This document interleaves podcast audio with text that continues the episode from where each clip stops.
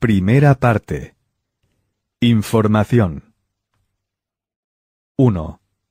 ¿Es posible? Sam Londe, un dependiente de zapatería jubilado que vivía en las afueras de San Luis, a principios de la década de 1970, empezó a tener problemas de deglución. Al final fue a ver al médico y éste descubrió que tenía un cáncer de esófago metastásico. En aquellos días, este tipo de cáncer se consideraba incurable y nadie sobrevivía a él. Era una sentencia de muerte y el médico de Londres le comunicó la noticia con un tono sombrío.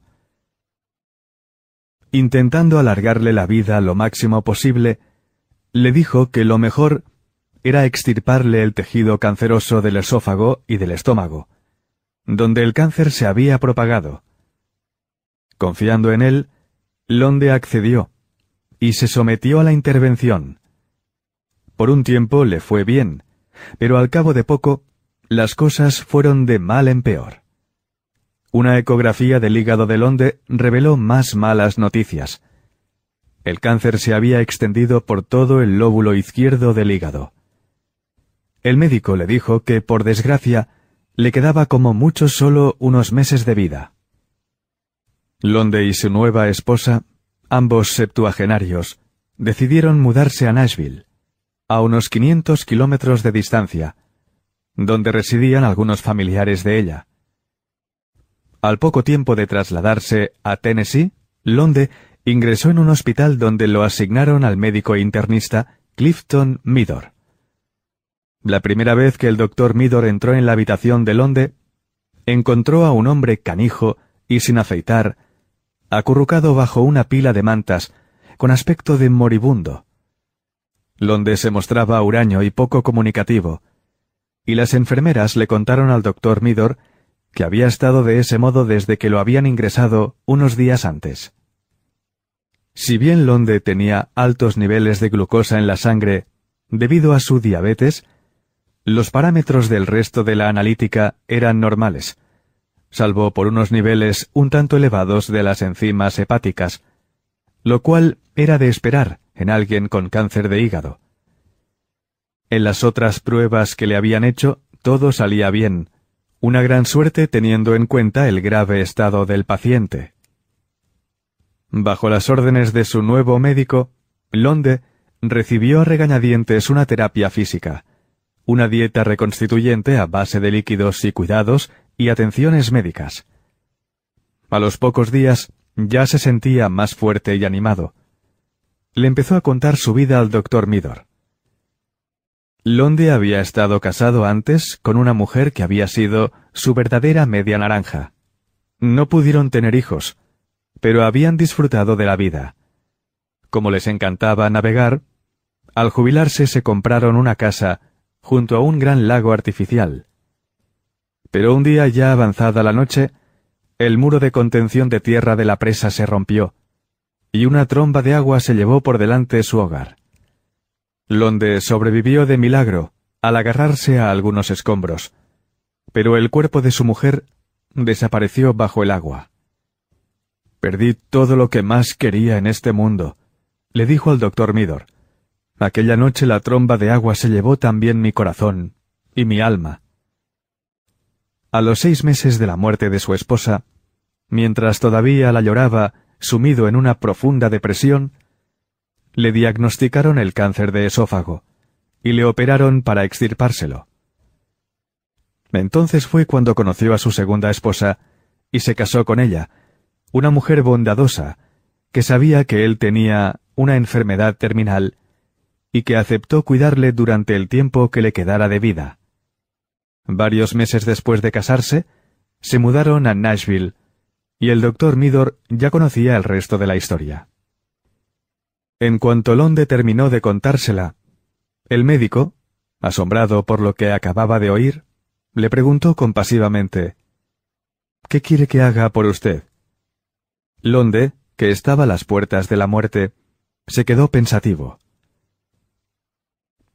Me gustaría vivir hasta Navidad, para celebrarla con mi mujer y su familia, porque se han portado muy bien conmigo, contestó al fin. Lo único que deseo es que me ayude a conseguirlo. El doctor Midor le respondió que haría todo lo posible para que lo lograra. Cuando le dieron de alta a finales de octubre, Londe se encontraba mucho mejor que al llegar. El doctor Midor se quedó sorprendido y contento a la vez por los progresos de su paciente. A partir de entonces, lo fue visitando una vez al mes, y cada vez observaba que Londe seguía bien. Pero una semana después de Navidad, el día de Año Nuevo, su mujer volvió a llevarlo al hospital. El doctor Midor se sorprendió al ver que Londe parecía volver a estar a punto de morir. Al hacerle un chequeo, lo único que encontró fue que tenía un poco de fiebre y una pequeña mancha oscura en un pulmón que indicaba una pulmonía, aunque Londe no parecía tener problemas respiratorios. Todas las analíticas salieron normales y las pruebas de cultivos que el médico pidió no indicaron que sufriera ninguna otra enfermedad. El doctor Midor le recetó antibióticos y le conectó a un tanque de oxígeno, esperando lo mejor.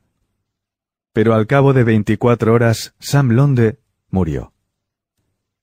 Como habrá supuesto, esta historia trata de un diagnóstico típico de cáncer, seguido de una desafortunada muerte a causa de una enfermedad mortal, ¿verdad? Pues no es lo que parece. Cuando le practicaron la autopsia en el hospital, descubrieron algo muy curioso. En realidad, el hígado de Londe no estaba invadido por el cáncer. Solo tenía un diminuto nódulo cancerígeno en el lóbulo izquierdo y otro foco muy pequeño en el pulmón. La verdad es que ninguno de esos cánceres estaba lo bastante extendido como para causarle la muerte y de hecho la zona alrededor del esófago estaba totalmente sana.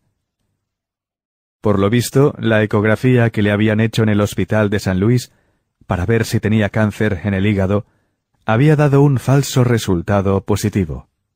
Sam Blonde no murió de un cáncer esofágico o hepático, ni tampoco por la pulmonía que pilló cuando volvieron a ingresarlo en el hospital. Simplemente se murió porque todas las personas de su entorno creyeron que tenía los días contados. El médico del hospital de San Luis creyó que Londres se estaba muriendo. Y cuando el doctor Midor de Nashville pensó también lo mismo, la mujer y los familiares de Londres lo dieron por un caso perdido. Y lo más importante es que el propio Sam Londe pensó que se estaba muriendo. ¿Es posible que se muriera solo por el mero hecho de pensarlo? que ese pensamiento fuera tan poderoso? Y si es así, ¿se trata de un caso aislado? ¿Se puede sufrir una sobredosis con un placebo? Fred Mason no es un hombre real. Un estudiante de posgrado de 26 años cayó en una depresión cuando su novia rompió con él. Pero de pronto vio en un periódico el anuncio de un ensayo clínico sobre un nuevo medicamento antidepresivo y decidió participar. Cuatro años antes había tenido un brote depresivo y el médico le había recetado un antidepresivo a base de amitriptilina, el Avil, pero se había visto obligado a dejarlo por la somnolencia y el embotamiento que le causaba. El medicamento era demasiado fuerte para él, y ahora esperaba que ese nuevo fármaco tuviera menos efectos secundarios. Cuando ya hacía cerca de un mes que participaba en el estudio, decidió llamar a su antigua novia. Los dos se pelearon por teléfono, y Mason, después de colgar, agarró en un arrebato el frasco de pastillas del ensayo clínico y se tragó las veintinueve que quedaban con la intención de suicidarse. Pero al instante se arrepintió. Salió de su casa corriendo, y tras pedir ayuda a gritos, se desplomó. Una vecina le oyó gritar, y al salir al pasillo del edificio, se lo encontró tendido en el suelo. Retorciéndose de dolor, Mason le contó que había cometido un terrible error al tomarse las pastillas, pero que no se quería morir. Cuando le pidió que lo llevara al hospital, su vecina así lo hizo. Mason llegó a urgencias pálido y sudoroso, con una tensión de 80-40 y un ritmo cardíaco de 140 pulsaciones. Respirando agitadamente, no cesaba de exclamar No quiero morir. Cuando los médicos le examinaron, vieron que lo único que tenía era la tensión baja, el pulso acelerado y la respiración agitada. Aún así, Mason estaba aletargado y arrastraba las palabras al hablar. El equipo médico decidió administrarle suero intravenoso, le hicieron análisis de orina y de sangre, y le preguntaron cuál era el medicamento que había tomado. Mason no podía recordar el nombre del fármaco. Les dijo que era el antidepresivo experimental de un ensayo clínico. Luego les entregó el frasco vacío pero en la etiqueta no aparecía el nombre del medicamento, sino solo la información sobre el estudio. Así que no podían hacer más que esperar los resultados de los análisis, controlar sus constantes vitales, para asegurarse de que no empeorase de golpe, y esperar a que el personal del hospital pudiera contactar con los investigadores que estaban realizando el ensayo clínico. Al cabo de cuatro horas, Después de que los resultados de los análisis salieran totalmente normales, llegó un médico que había participado en el estudio del fármaco experimental. Al consultar el código de la etiqueta del frasco vacío de las pastillas de Mason, lo cotejó con la información recabada en el estudio. Les dijo que Mason había estado tomando un placebo y que las pastillas que había ingerido no contenían ningún fármaco. Milagrosamente, a los pocos minutos a Mason se le normalizó la tensión arterial y el pulso. Y como por arte de magia, dejó también de sentirse soñoliento. Mason había sido víctima del efecto nocebo, una sustancia inocua que, gracias a sus intensas expectativas, le había producido efectos perjudiciales. Es posible que los síntomas se los hubiera provocado el hecho de esperar sufrirlos después de tragarse un buen puñado de antidepresivos? Puede que su mente, como en el caso de Sam Londe, se hubiera apoderado de su cuerpo, llevada por las expectativas de lo que parecía ser la perspectiva más probable, hasta el punto de materializarla? ¿Le pudo haber ocurrido, aunque esto significara que su mente se había ocupado de unas funciones que normalmente no están bajo nuestro control? Y si esto fuera posible, y nuestros pensamientos pudieran hacernos enfermar, ¿acaso no podríamos también usarlos para curarnos? La depresión crónica se esfuma por arte de magia. Janice Schoenfeld, una interiorista de 46 años que vivía en California, había sufrido depresiones desde la adolescencia, pero nunca había recurrido a ningún profesional en busca de ayuda hasta ver el anuncio de un periódico en 1997. El Instituto Neuropsiquiátrico de la UCLA estaba buscando voluntarios para probar en un ensayo clínico un nuevo antidepresivo a base de benlafaxina, Efexor. Schoenfeld, esposa y madre, cuya depresión había empeorado hasta tal punto que se había planteado suicidarse, decidió aprovechar la oportunidad de participar en el estudio. Cuando Schoenfeld llegó al Instituto Neuropsiquiátrico por primera vez, un técnico le aplicó unos electrodos durante 45 minutos para monitorizar y registrar su actividad bioeléctrica cerebral con un electroencefalógrafo. Y poco después, ella se fue con el frasco de pastillas que le dieron en la farmacia del hospital.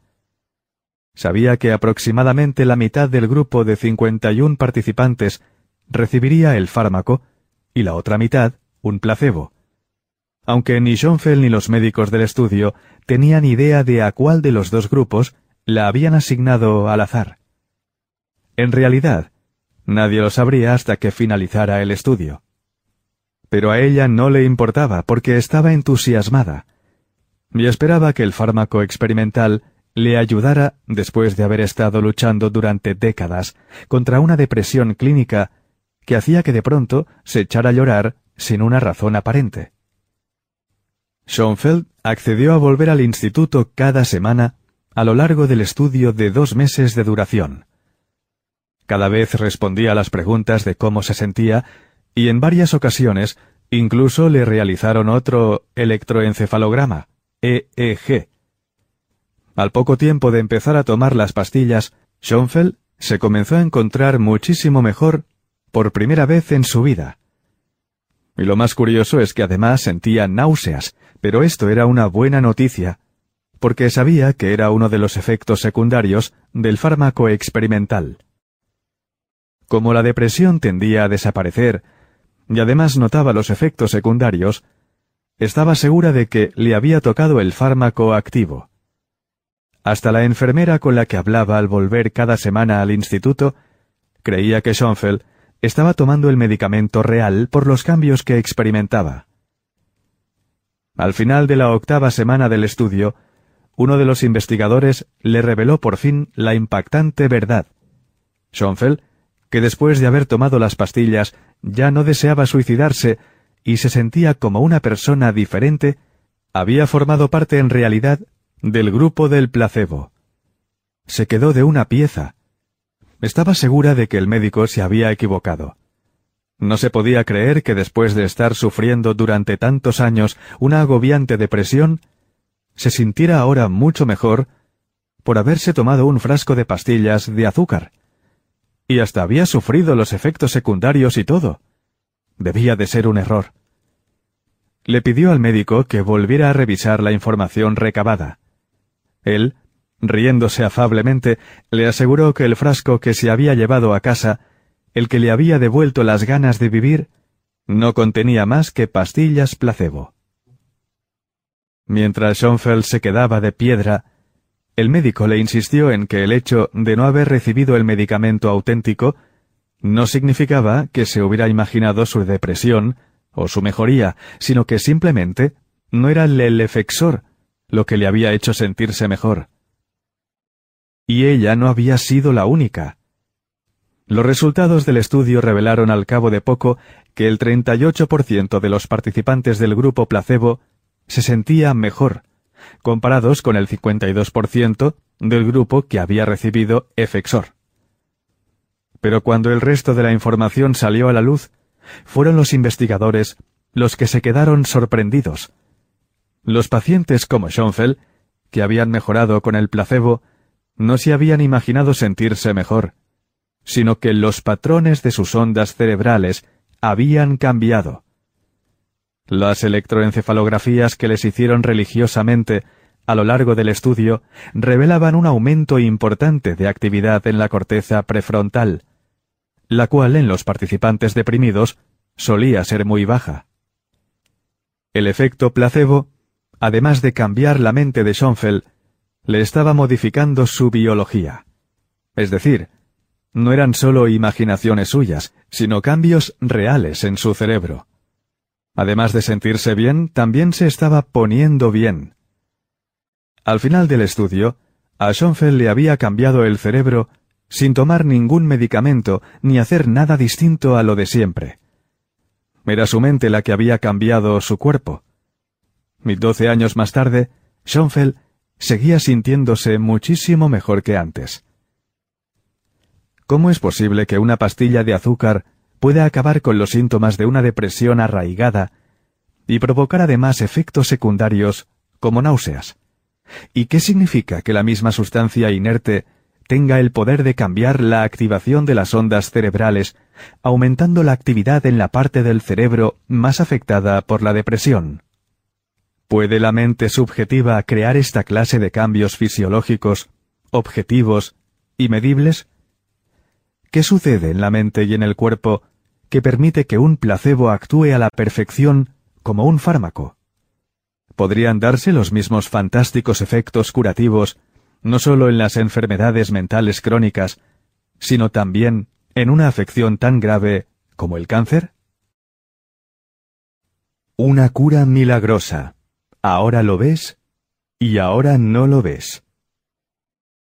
En 1957, el psicólogo de UCLA Bruno Klopfer publicó un artículo en una publicación académica contando la historia de un hombre al que llamó el señor Wright, aquejado de un linfoma avanzado, un cáncer en las glándulas linfáticas.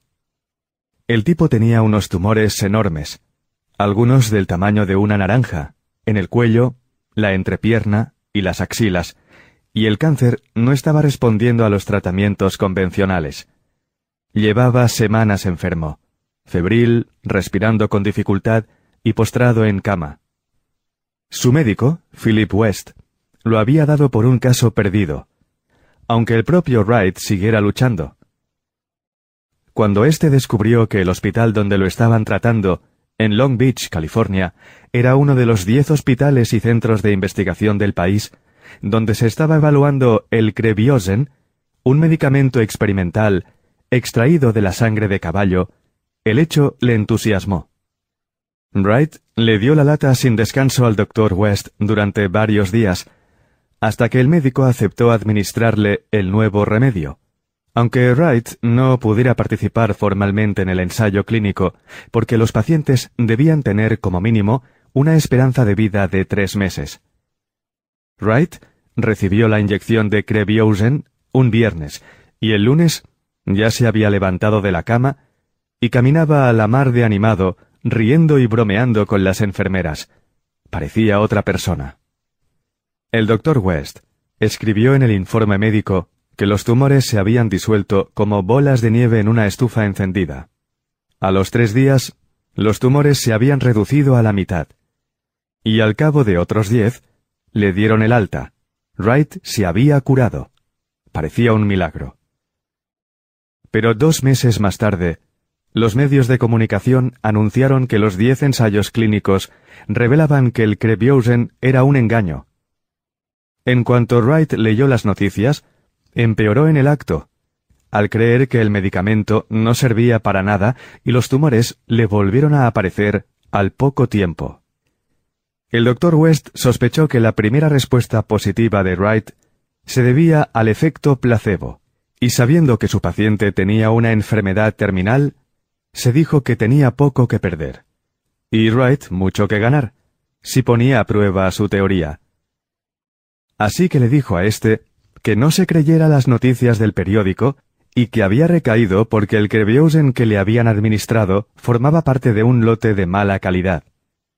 Además, le contó que estaba a punto de llegar al hospital una versión del medicamento el doble de potente y de una calidad excelente, y que se la inyectaría en cuanto la recibiera. Wright se sintió eufórico ante la posibilidad de curarse y a los pocos días recibió la inyección. Pero en esta ocasión el doctor West no le inyectó un fármaco experimental ni un placebo, sino simplemente agua destilada. A Wright le volvieron a desaparecer los tumores como por arte de magia. Regresó a su casa, y durante los dos siguientes meses se estuvo sintiendo la mar de bien, ya no tenía ningún tumor. Pero de pronto la Asociación Médica Americana anunció que el Kreviosen no servía para nada. La comunidad médica había sido víctima de un engaño. El medicamento milagroso había resultado ser un timo, no era más que aceite mineral que contenía un simple aminoácido. De hecho, a los fabricantes les habían condenado por fraude. Al oír la noticia, Wright sufrió una recaída por última vez. Había dejado de creer en la posibilidad de curarse. Volvió al hospital desesperanzado, y a los dos días murió. Es posible que Wright hubiera cambiado de algún modo su estado del ser no una vez, sino dos, transformándose en alguien que se había librado del cáncer en cuestión de días? ¿Respondió su cuerpo al instante a ese nuevo estado mental?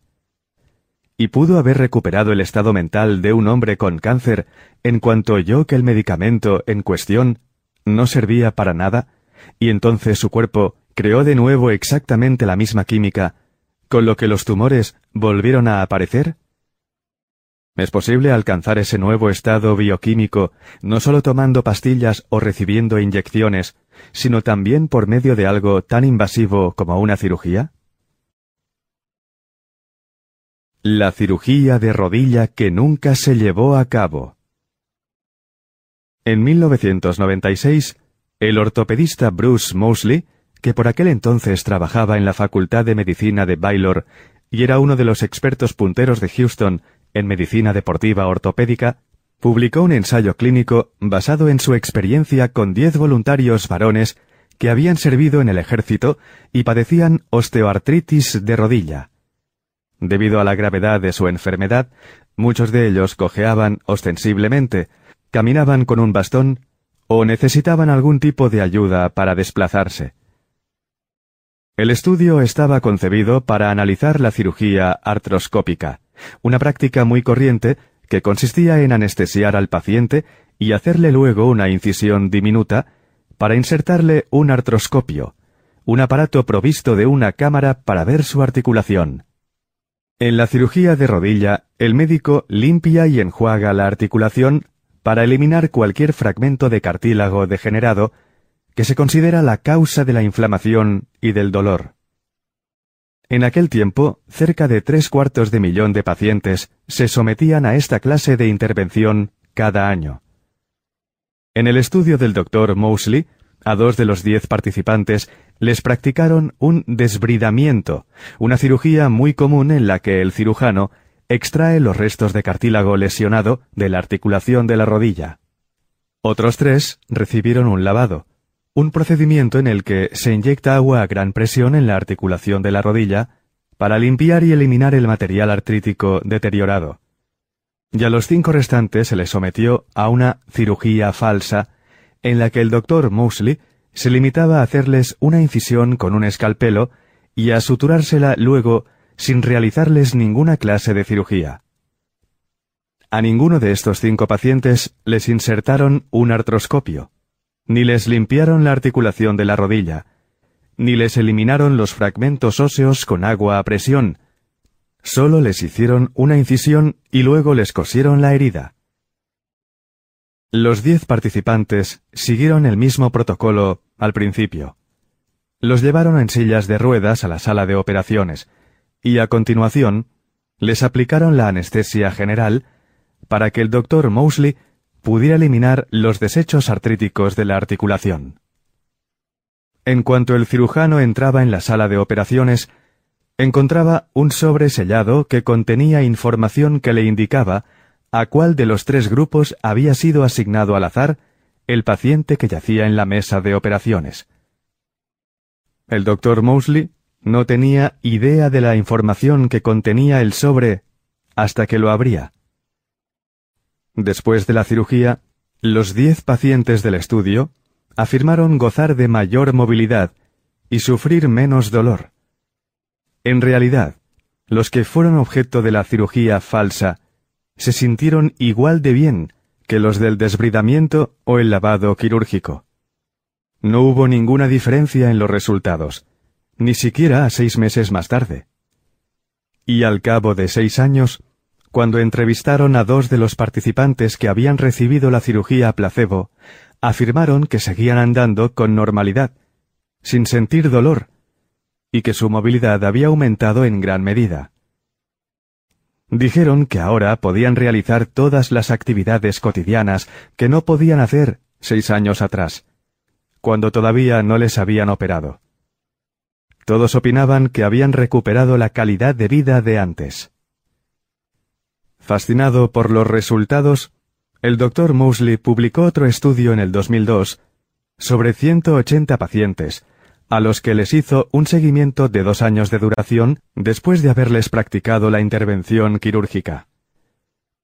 Los tres grupos del estudio mejoraron, ya que tras la cirugía los pacientes empezaron a caminar sin que les doliera la rodilla o sin cojear.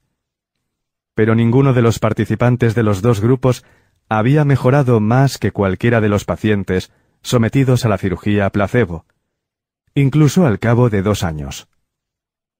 Es posible que esos pacientes mejoraran por confiar y creer en el poder curativo del cirujano, el hospital e incluso en el de la reluciente y moderna sala de operaciones? ¿Se imaginaron, de algún modo, una vida con una rodilla sana, entregándose simplemente a ese posible resultado y haciéndolo realidad, literalmente? ¿Era el doctor Mosley una versión moderna de los antiguos hechiceros, solo que llevaba una bata blanca?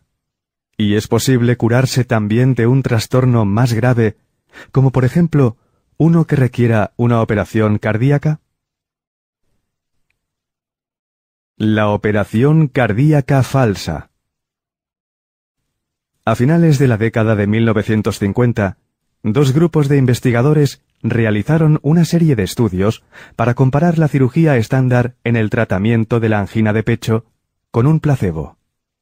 Fue mucho antes de utilizar el procedimiento conocido como derivación, bypass, aortocoronaria por injerto, el tipo de cirugía que más se utiliza hoy día.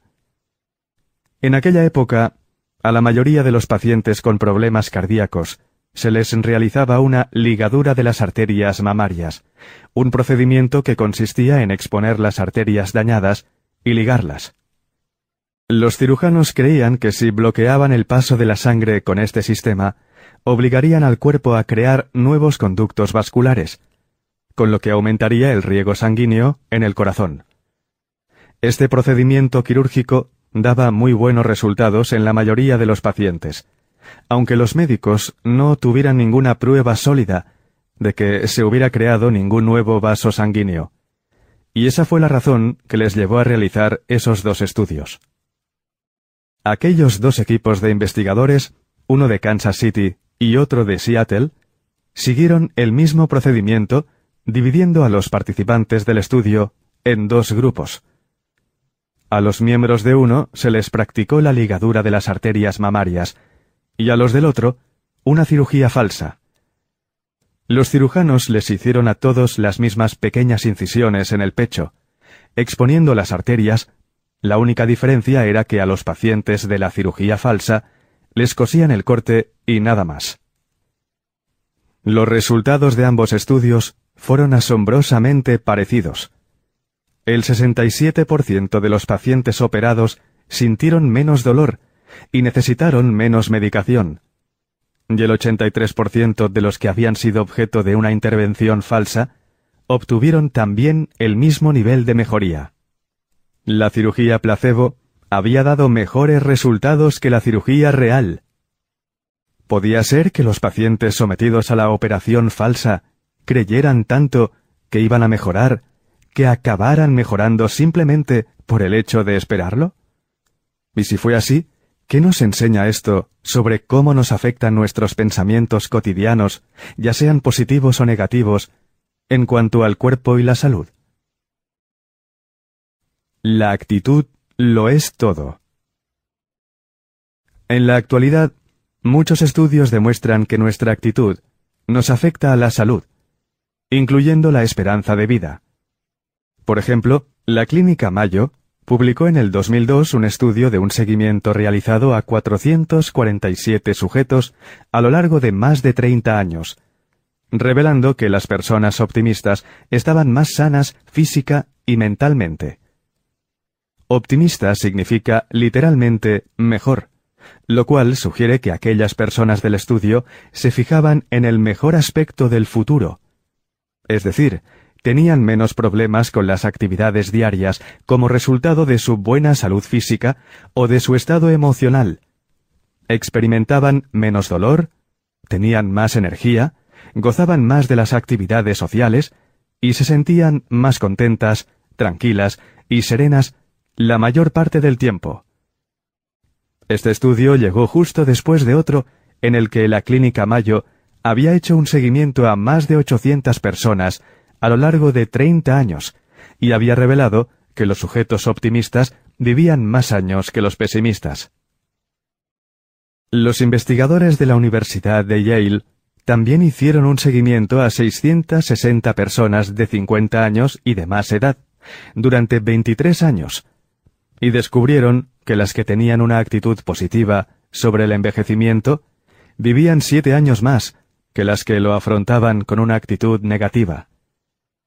La actitud influía más en la longevidad que la tensión arterial, los niveles de colesterol, el tabaquismo, el sobrepeso o la cantidad de ejercicio físico.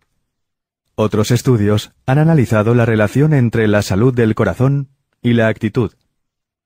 Aproximadamente en la misma época, un estudio de la Universidad de Duke sobre 866 pacientes con problemas cardiovasculares desveló que los que más sentían a diario emociones positivas tenían un 20% más de probabilidades de seguir vivos al cabo de 11 años que los que habitualmente experimentaban más emociones negativas. Y más asombrosos todavía fueron los resultados de un estudio sobre 255 estudiantes de la Facultad de Medicina de Georgia, a los que se les realizó un seguimiento durante 25 años. Los más hostiles tenían cinco veces más probabilidades de sufrir enfermedades coronarias.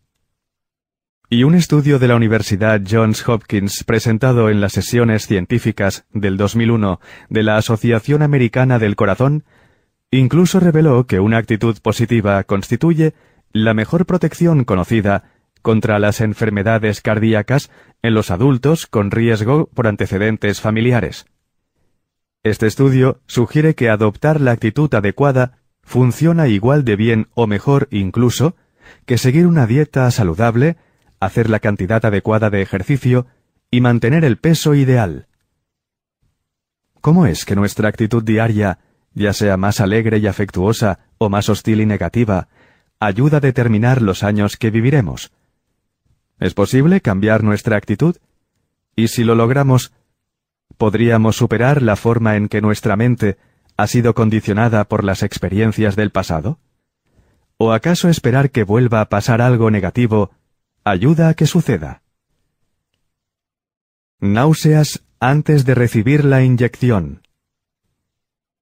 Según el Instituto Nacional del Cáncer, cerca del 29% de los pacientes que se someten a quimioterapia al ser expuestos a los olores y las imágenes que les recuerdan los tratamientos de la quimio, sufren un trastorno llamado náusea anticipatoria.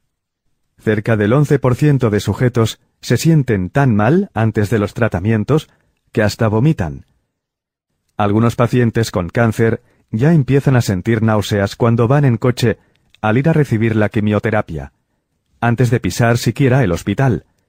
Y otros vomitan incluso mientras están en la sala de espera. Un estudio del 2001 de la Universidad del Centro Rochester para el Cáncer, publicado en el Journal of Pain and Symptom Management, concluyó que esperar tener náuseas era el mayor factor predictor de que los pacientes las acabarían teniendo. La información de los científicos revelaba que el 40% de los pacientes que recibían quimioterapia y que pensaban que se sentirían mal, porque sus médicos les habían dicho que probablemente se sentirían mal después del tratamiento, tuvieron náuseas antes de recibirlo. Un 13% adicional de los pacientes que dijeron no saber con exactitud qué esperar del tratamiento también se sintieron mal. Pero ninguno de los sujetos que no esperaban tener náuseas las tuvo. ¿Cómo es posible que algunas personas estén tan convencidas de que los fármacos de la quimioterapia les harán sentirse mal, que les llega a pasar antes de que se los administren? ¿Podría ser que se sintieran mal por el poder de sus propios pensamientos? ¿Y si esto les ocurre al 40% de los pacientes tratados con quimioterapia, podría también el 40% de los pacientes mejorar fácilmente al cambiar sus pensamientos sobre lo que esperan en cuanto a su salud o a la jornada? ¿Podría un solo pensamiento que aceptamos hacernos ya sentir mejor? Los problemas digestivos se esfuman. Hace poco, cuando estaba a punto de bajar del avión de Austin, conocí a una mujer que leía un libro que me llamó la atención. Mientras esperábamos de pie en el pasillo para desembarcar, lo vi asomando en su bolso. En el título aparecía la palabra creencia. Nos sonreímos y yo le pregunté de qué trataba el libro.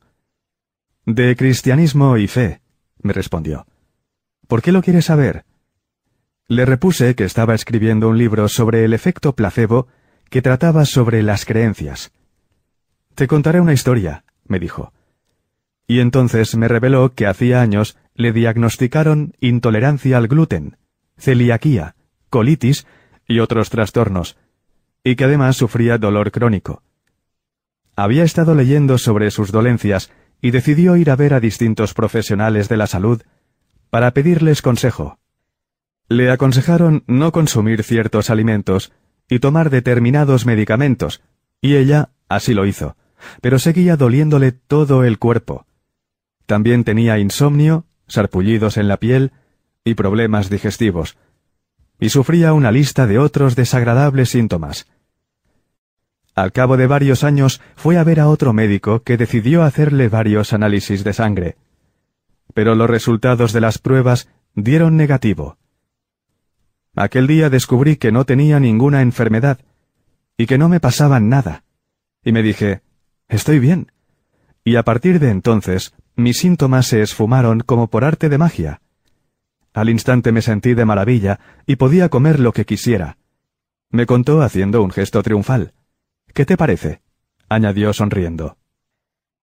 Al descubrir una información nueva y ver que lo que creíamos sobre nosotros mismos no es cierto, nuestros síntomas se pueden esfumar, pero ¿qué sucede en nuestro cuerpo cuando esto nos ocurre?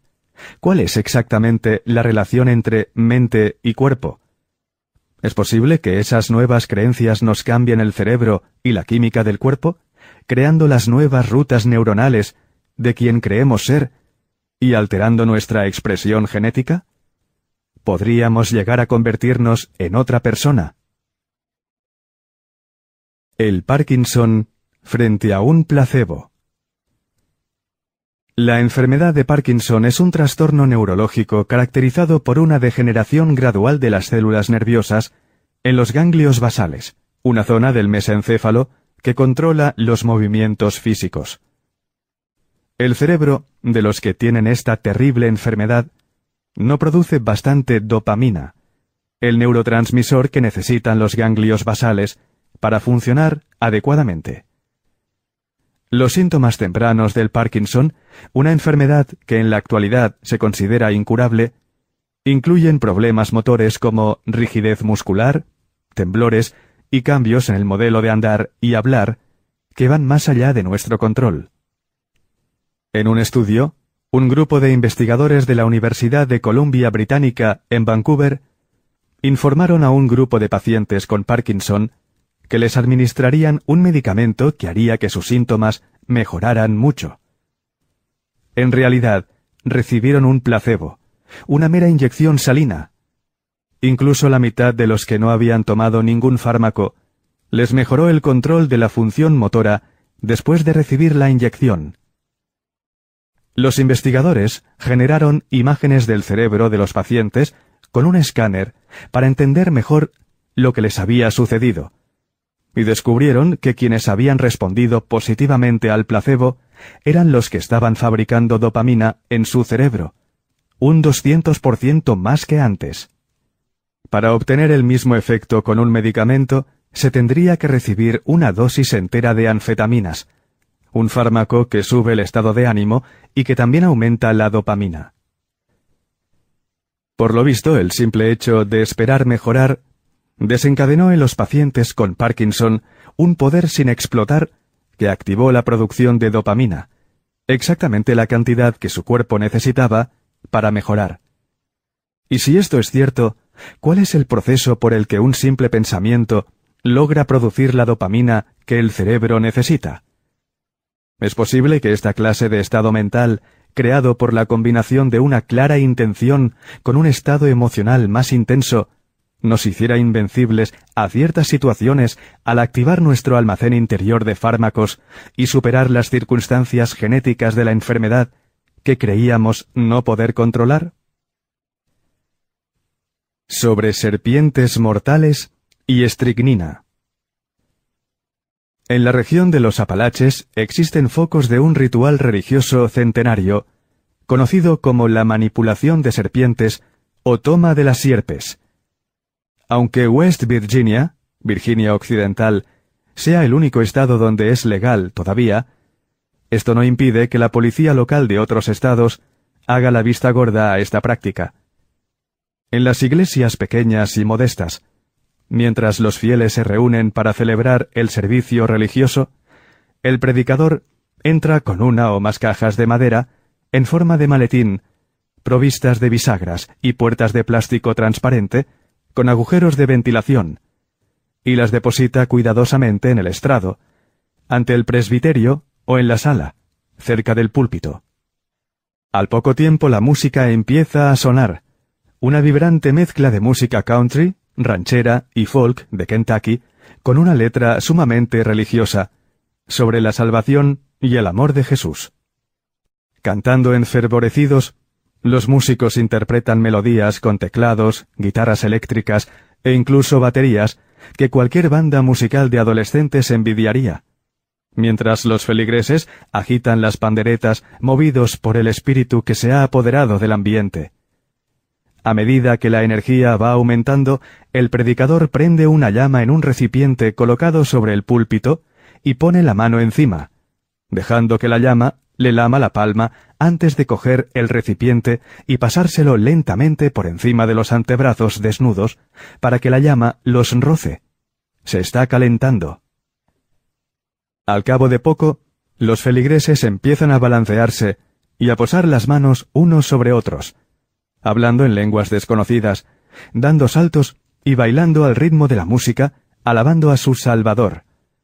Han sido poseídos por el Espíritu, lo que ellos llaman el ungimiento. Entonces el predicador abre una de las cajas de madera, mete la mano dentro y saca una serpiente venenosa, normalmente una serpiente cascabel, una boca de algodón o una víbora cobriza. Él también se pone a bailar y a saltar hasta sudar, mientras sostiene la serpiente viva por la mitad del cuerpo para que la cabeza del animal quede terroríficamente cerca de su propia cabeza y de su garganta. A veces sostiene la serpiente en lo alto antes de acercársela al cuerpo, bailando todo el rato mientras el animal se le enrosca con la mitad inferior del cuerpo alrededor del brazo y gira en el aire la parte superior a su antojo. El predicador puede sacar una segunda o incluso una tercera serpiente de otras cajas de madera, y los feligreses, tanto hombres como mujeres, empiezan también a cogerlas mientras sienten que son ungidos.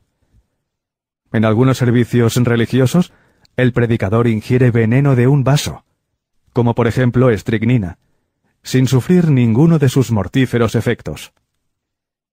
Si bien las serpientes muerden a veces a algunos de los que las cogen, no ocurre con tanta frecuencia como sería de esperar, considerando los miles de servicios religiosos en los que los fieles meten febrilmente la mano en las cajas de madera provistas de bisagras sin una pizca de duda o de temor. E incluso cuando les pasa, no siempre se mueren, aunque no vayan corriendo al hospital, prefieren que los otros fieles se apiñen a su alrededor para rezar por ellos. ¿Por qué las serpientes no les muerden más a menudo? ¿Y por qué solo unos pocos se mueren cuando les ocurre? ¿Cómo pueden entrar en un estado mental en el que no les dan miedo esas serpientes venenosas cuando todos sabemos que su mordedura es letal? ¿Y cómo puede protegerles este estado mental? También existen los estallidos de fuerza histérica, la manifestación de una fuerza física sobrehumana en situaciones de emergencia. En abril del 2013, por ejemplo, Hannah Smith, una adolescente de 16 años, y su hermana, Hailey, de 14, que vivían en Lebanon, Oregón, levantaron un tractor de casi 1.400 kilos de peso para liberar a su padre, Jeff Smith, que había quedado atrapado debajo. ¿Y qué hay de los que caminan sobre brasas, como los miembros de tribus indígenas que practican rituales sagrados, y los occidentales que asisten a esta clase de talleres? O incluso los artistas de los carnavales o los bailarines javaneses en trance que sienten el irreprimible deseo de masticar cristales y tragárselos, un trastorno conocido como hialofagia. ¿Cómo son posibles semejantes hazañas sobrehumanas y qué es lo que tienen en común de esencial? ¿Podría ser que al creer a ciegas en algo les cambia el cuerpo hasta el punto de volverse inmunes a su entorno? Y es posible que esas férreas convicciones que otorgan poder a los que manejan serpientes y caminan sobre brasas pudieran actuar también a la inversa, dañándonos e incluso causándonos la muerte, sin ser conscientes de ello? Acabar con un hechizo vudú. En 1938, un hombre de 60 años de la zona rural de Tennessee se pasó cuatro meses enfermo, yendo de mal en peor, hasta que su mujer lo llevó a un hospital con capacidad para quince camas en las afueras de la ciudad. A esas alturas, Vance Vanders no es su nombre real, había perdido más de 22 kilos y parecía encontrarse a las puertas de la muerte. El doctor Drayton Doherty sospechó que Vanders sufría tuberculosis o un posible cáncer. Pero en las numerosas pruebas y radiografías que le realizaron, no apareció ninguna anomalía. La revisión médica del doctor Doherty reveló que su paciente estaba perfectamente. Cuando Vander se negaba a comer, lo alimentaron mediante una sonda. Pero él vomitaba tercamente todo cuanto le introducían por ella. Siguió empeorando, convencido de que se iba a morir, y al final apenas podía hablar. Aunque pareciera que su muerte era inminente, el doctor Doherty aún no tenía idea de cuál era la dolencia de su paciente. La angustiada mujer de Vanders le dijo al doctor que quería hablar con él en privado. Y al asegurarle Doherty que no le revelaría la conversación a nadie, ella le contó que a su esposo le habían hecho vudú. Por lo visto, Vanders, que vivía en una comunidad donde las prácticas de vudú eran muy habituales, se había peleado con un sacerdote vudú local. El sacerdote, tras quedar con él en un cementerio a altas horas de la noche, le había echado un maleficio agitando una botella con un líquido pestilente ante su cara, y le había soltado que moriría al poco tiempo y que nadie podría salvarlo. Eso fue lo que ocurrió. Y Vanders, convencido de que tenía los días contados, había creído en esa nueva y sombría realidad. El pobre hombre volvió abatido a casa, negándose a comer, hasta que su esposa lo llevó al hospital. Tras oír la historia, al doctor Doherty se le ocurrió un plan muy poco ortodoxo para tratar a su paciente. Por la mañana reunió a los familiares al pie de la cama de Vanders y les dijo que estaba seguro de tener el remedio para curarlo. Los familiares le escucharon atentamente mientras él les contaba la siguiente patraña. Les dijo que la noche anterior había conseguido con una treta que el sacerdote vudú se reuniera con él en el cementerio y le desvelara cómo le había echado el maleficio a Vanders. No le había resultado fácil, les contó. El sacerdote se había negado a colaborar, pero él, agarrándolo por el pescuezo, lo había empujado contra un árbol para obligarlo a hablar. Les dijo que el sacerdote le confesó que había untado la piel de Vanders con huevos de lagartija, para que se le metieran en la barriga y le eclosionaran en las entrañas. La mayoría de las lagartijas habían muerto, pero una muy gorda había sobrevivido y ahora se lo estaba comiendo por dentro. El doctor les anunció que, en cuanto le sacara la lagartija del cuerpo, Vander se curaría. Entonces llamó a la enfermera y ésta le trajo diligentemente una jeringuilla enorme llena de una poderosa medicina, según les dijo el doctor. Pero en realidad contenía un medicamento vomitivo. El doctor Doherty inspeccionó atentamente la jeringuilla para asegurarse de que funcionaría bien y luego le inyectó el líquido ceremoniosamente a su asustado paciente. A continuación, con un gesto grandilocuente, abandonó la habitación sin decir una palabra a los familiares, que se quedaron atónitos. Al cabo de poco, al paciente le entraron ganas de vomitar. La enfermera le entregó una palangana y Vanders, sintiendo arcadas y náuseas, la agarró gimiendo justo a tiempo. Cuando el doctor Doherty juzgó que su paciente ya casi había terminado de vomitar, entró resuelto a la habitación a grandes zancadas. Luego se acercó a la cama, sacó a escondidas de su maletín negro una lagartija verde, y en cuanto Vanders volvió a vomitar, la echó en la palangana sin que nadie se percatara. Mira, Vance. exclamó con el mayor dramatismo del que fue capaz. Mira lo que tenías en la barriga. Ahora estás curado. El hechizo vudú se ha acabado. En la habitación hubo un gran revuelo. Algunos familiares se desplomaron al suelo, gimiendo impactados. Vanders se apartó de la palangana con los ojos desorbitados. A los pocos minutos se había sumido en un profundo sueño que duró más de doce horas. Cuando por fin despertó, estaba hambriento y se tragó ávidamente tanta comida que el médico temió que se le reventara el estómago. Al cabo de una semana, Vanders había recuperado el peso y la fuerza. Se fue del hospital sintiéndose de maravilla y vivió diez años más. ¿Es posible que un hombre se acurruque en la cama y se muera simplemente por creer que ha sido víctima de un maleficio?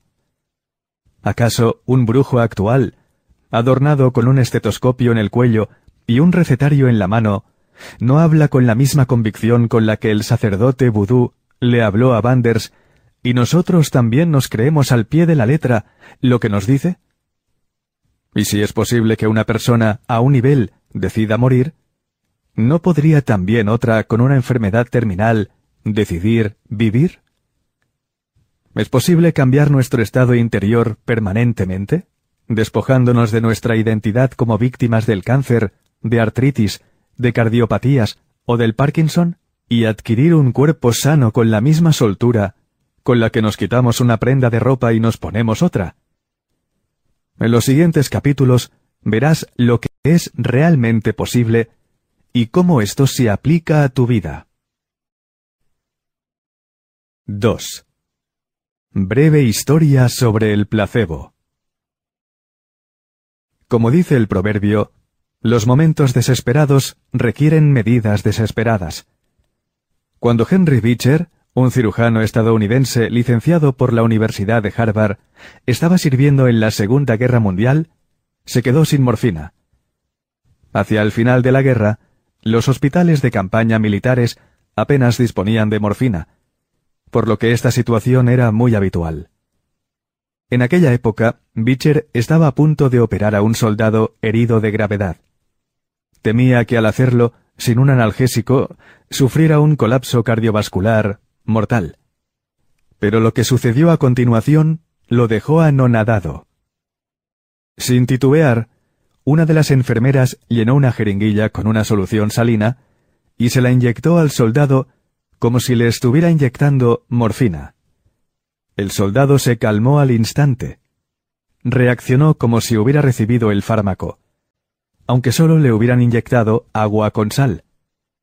Beecher realizó la intervención quirúrgica haciéndole un corte en el cuerpo y curándole las heridas, y luego se las suturó, todo ello sin anestesia. El soldado sintió un poco de dolor, pero no sufrió el colapso. ¿Cómo era posible, se preguntó Beecher, que el agua salina hubiera actuado como la morfina? Después de aquel asombroso éxito, siempre que en el hospital de campaña se quedaban sin morfina, Beecher volvía a hacer lo mismo. Inyectaba una solución salina como si estuviera inyectando morfina. La experiencia le convenció del poder de los placebos, y al volver a Estados Unidos, tras finalizar la guerra, empezó a estudiar este fenómeno. En 1955, Beecher hizo historia al publicar un artículo basado en 15 estudios en la revista Journal of American Medical Association en el que además de hablar de la gran importancia de los placebos, sugería un nuevo modelo de investigación médica que dividiera al azar a los participantes de los estudios en dos grupos para que recibieran médicamente activos o placebos, lo que en la actualidad se denomina ensayo clínico randomizado, a fin de que el poderoso efecto placebo no alterara los resultados.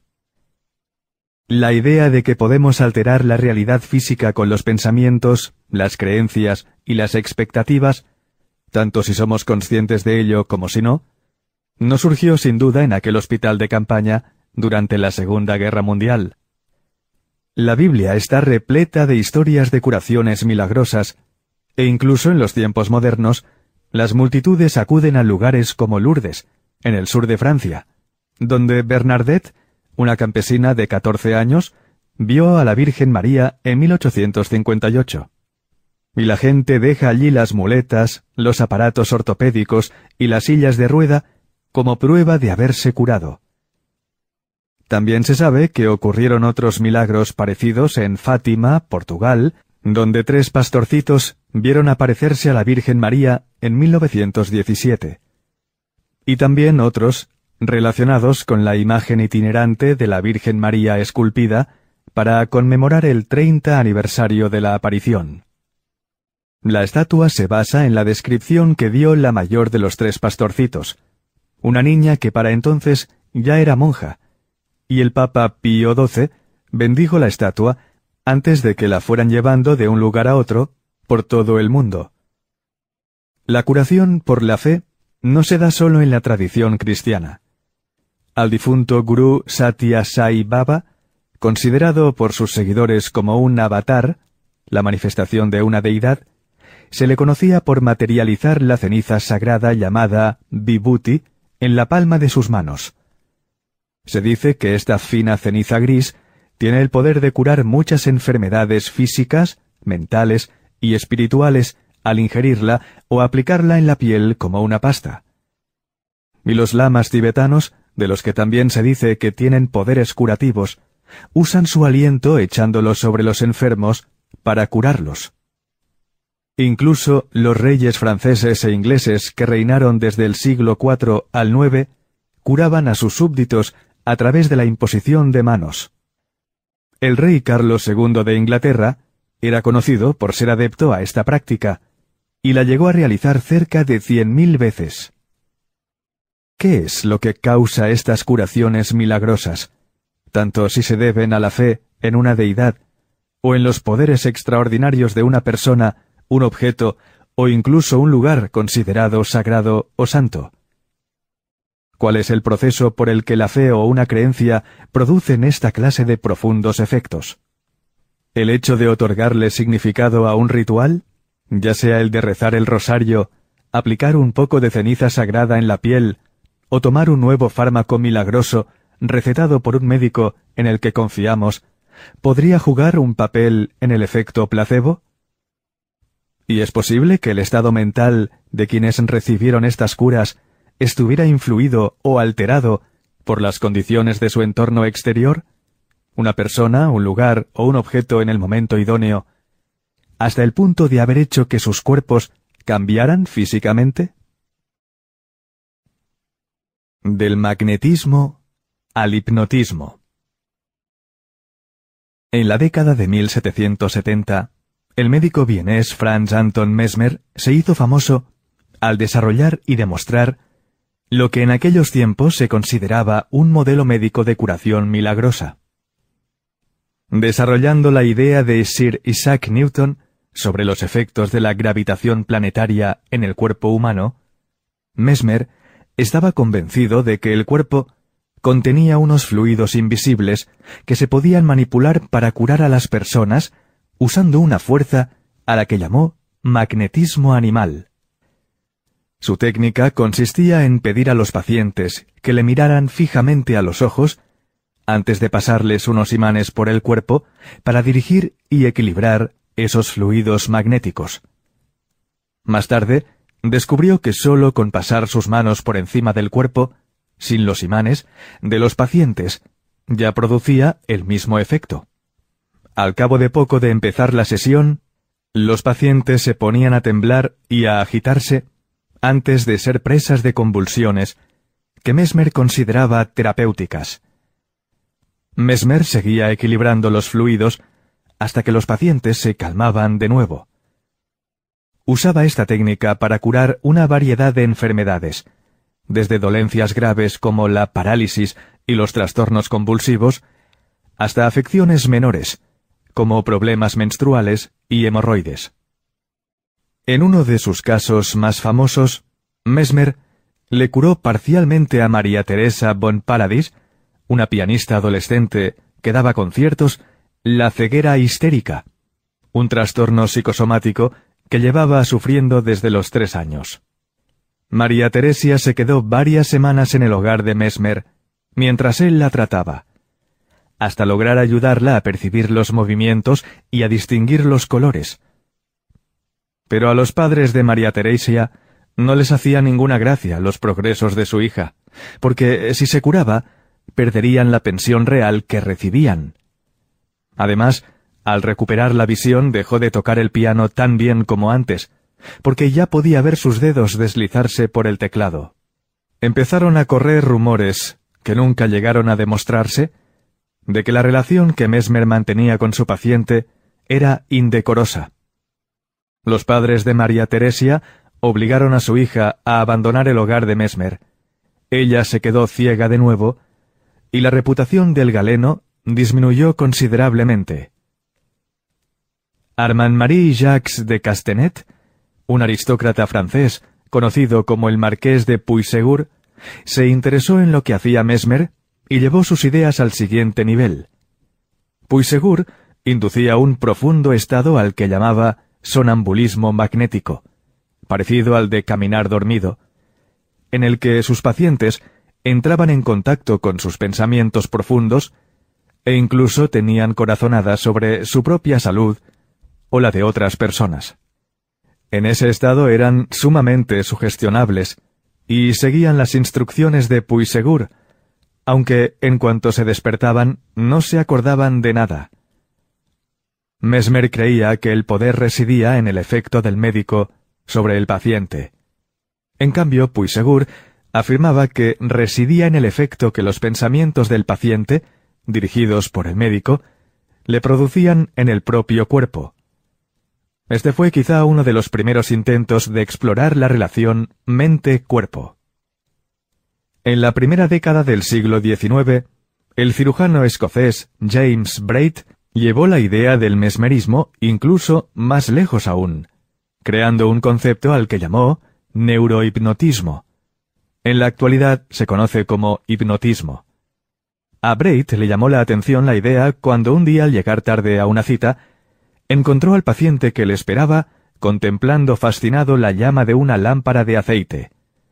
Braid descubrió que su paciente permanecería en un estado sumamente sugestionable mientras siguiera tan concentrado en algo, fatigando así ciertas zonas de su cerebro.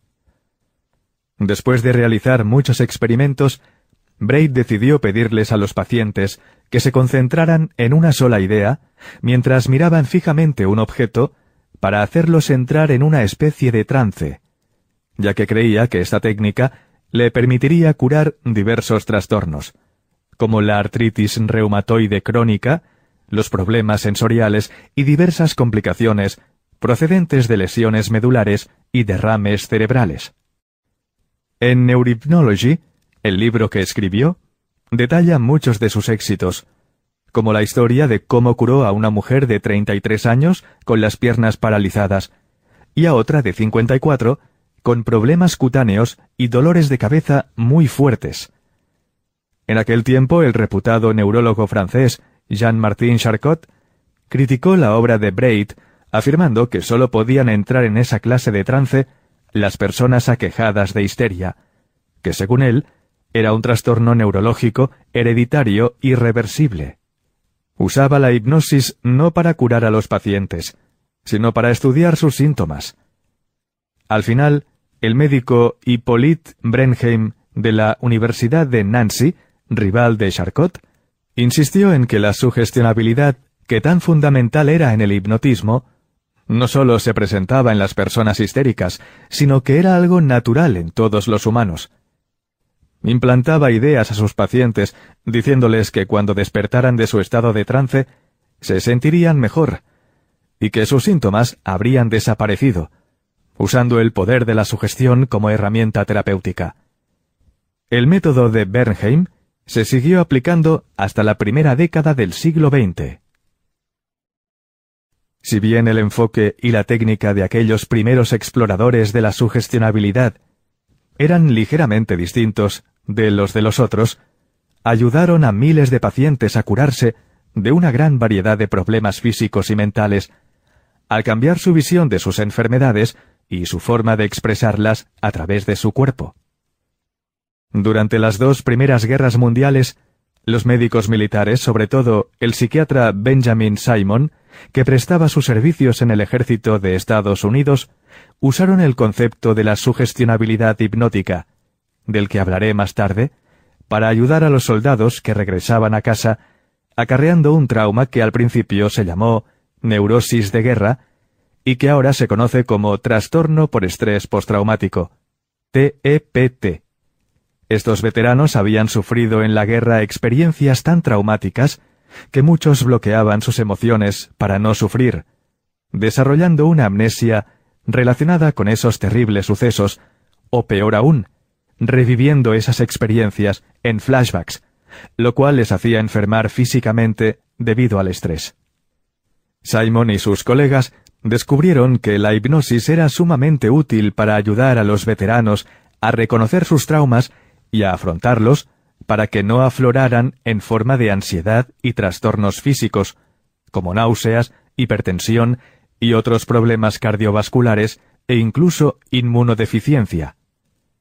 Al igual que los médicos del siglo anterior al suyo, esos médicos militares usaban la hipnosis para ayudar a los pacientes a cambiar sus hábitos mentales y a recuperar así la salud mental y física.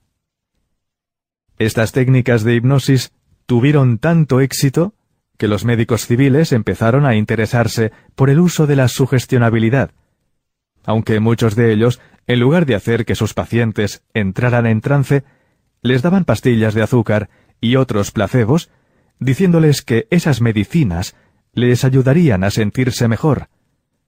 Y los pacientes se sentían mejor, respondiendo a la sugestionabilidad de la misma forma que los soldados heridos de Beecher respondían al creer que les estaban inyectando morfina. Esto ocurría en la época de Beecher y después de escribir su artículo pionero en 1955, en el que pedía que se realizaran ensayos clínicos controlados y randomizados, esto es, asignados de manera aleatoria, con placebos para experimentar con los fármacos, los placebos se convirtieron en una parte importante de la investigación médica. La idea de Beecher tuvo muy buena acogida.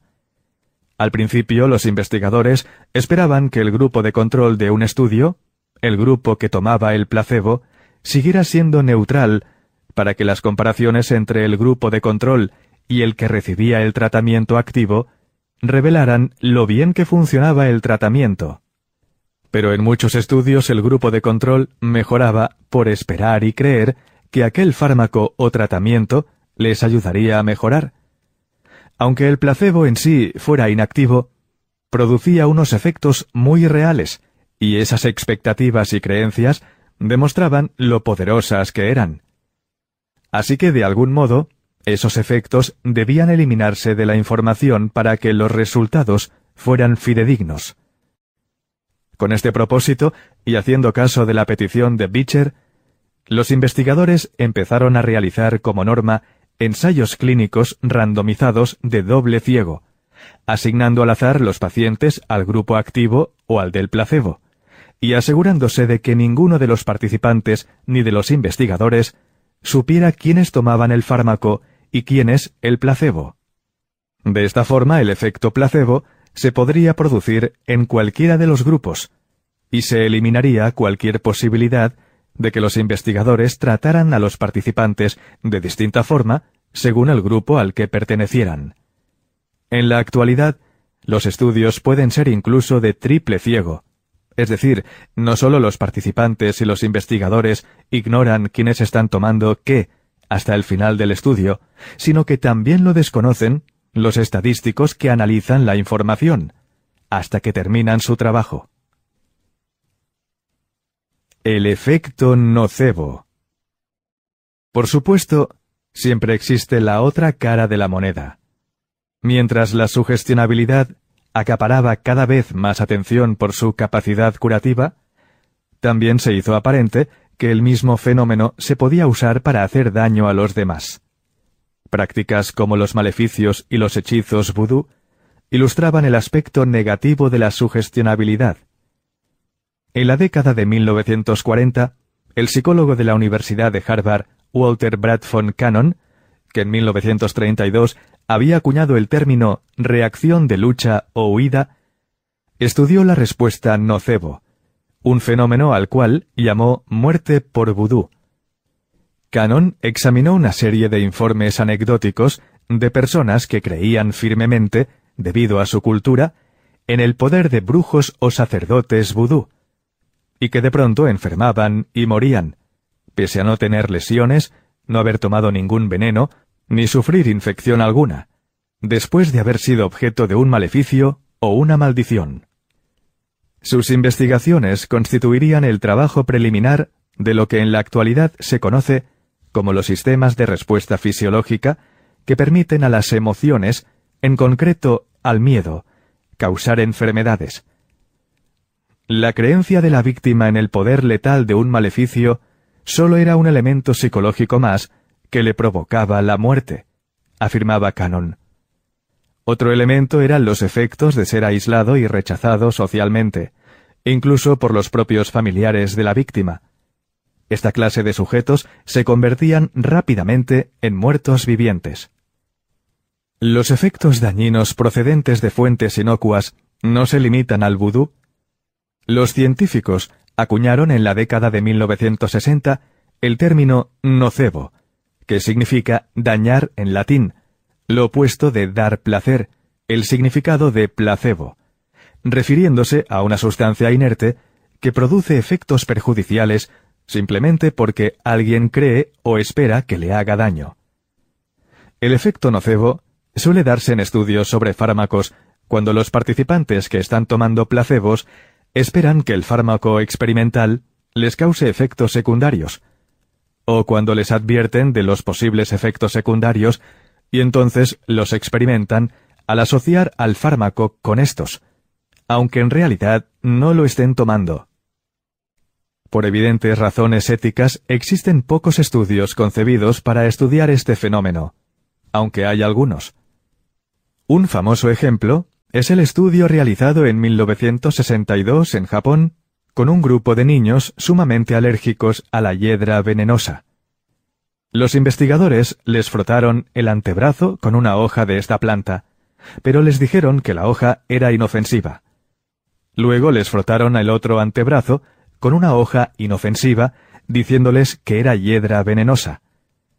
A todos los niños les salió un sarpullido en el brazo, donde les aplicaron la hoja que ellos creían era hiedra venenosa, pese a ser inofensiva. A once de los trece niños no les salió ninguna erupción en el brazo donde les habían frotado la hiedra venenosa. Este hallazgo dejó atónitos a los investigadores. ¿Cómo era posible que a unos niños sumamente alérgicos a la hiedra venenosa no les saliera ninguna erupción al entrar en contacto con ella? ¿Y por qué una hoja inofensiva les había producido alergia? La hiedra venenosa no les había causado ningún daño porque el nuevo pensamiento de que la hoja era inofensiva había anulado sus recuerdos y su creencia en su alergia. Y la segunda parte del experimento produjo el efecto contrario. Una hoja inofensiva se convirtió en dañina al creer que lo era. En ambos casos, el cuerpo de los niños respondió al instante a su nuevo estado mental. En este ejemplo se podría decir que a esos niños los liberaron de algún modo de sus expectativas sobre la reacción física que les causaría la hoja tóxica, basadas en sus experiencias pasadas de ser alérgicos a ella. De hecho, de algún modo trascendieron una previsible línea de tiempo. Esto también sugiere que, por alguna razón, se volvieron más fuertes que las condiciones de su entorno, la hoja de hiedra venenosa. Al final, fueron capaces de alterar y controlar su fisiología al cambiar simplemente un pensamiento. Esta asombrosa prueba sobre que un pensamiento, en forma de expectativa, pudo producir un efecto más fuerte en el cuerpo que el del entorno físico real, ayudó a marcar el nacimiento de un nuevo campo científico, el de la psiconeuroinmunología, el efecto que los pensamientos y las emociones producen en el sistema inmunológico, una parte importante de la conexión mente-cuerpo. Otro notable estudio sobre el nocebo de la década de 1960 analizó a sujetos con asma, los investigadores dieron a 40 pacientes asmáticos inhaladores que no contenían más que vapor de agua, pero les dijeron que contenían alergénicos o irritantes. 19 de ellos, el 48%, experimentaron síntomas asmáticos, como la contracción de las vías respiratorias, y 12, el 30%, del grupo sufrieron ataques asmáticos en toda regla. Los investigadores les dieron más tarde inhaladores diciéndoles que contenían una medicina que les aliviaría los síntomas y las vías respiratorias se les volvieron a abrir a todos, aunque los inhaladores contuvieran solo vapor de agua. En ambas situaciones, la de provocarles síntomas asmáticos y la de eliminarlos de manera espectacular, los pacientes respondieron a la sugestión al implantarles los investigadores el pensamiento en la mente, obteniendo exactamente el efecto esperado. Sufrieron un ataque de asma cuando creyeron estar inhalando algo perjudicial, y se pusieron mejor cuando pensaron estar inhalando un medicamento. Y estos pensamientos fueron más poderosos que el propio entorno y que la realidad. Se podría decir que sus pensamientos crearon una realidad totalmente nueva.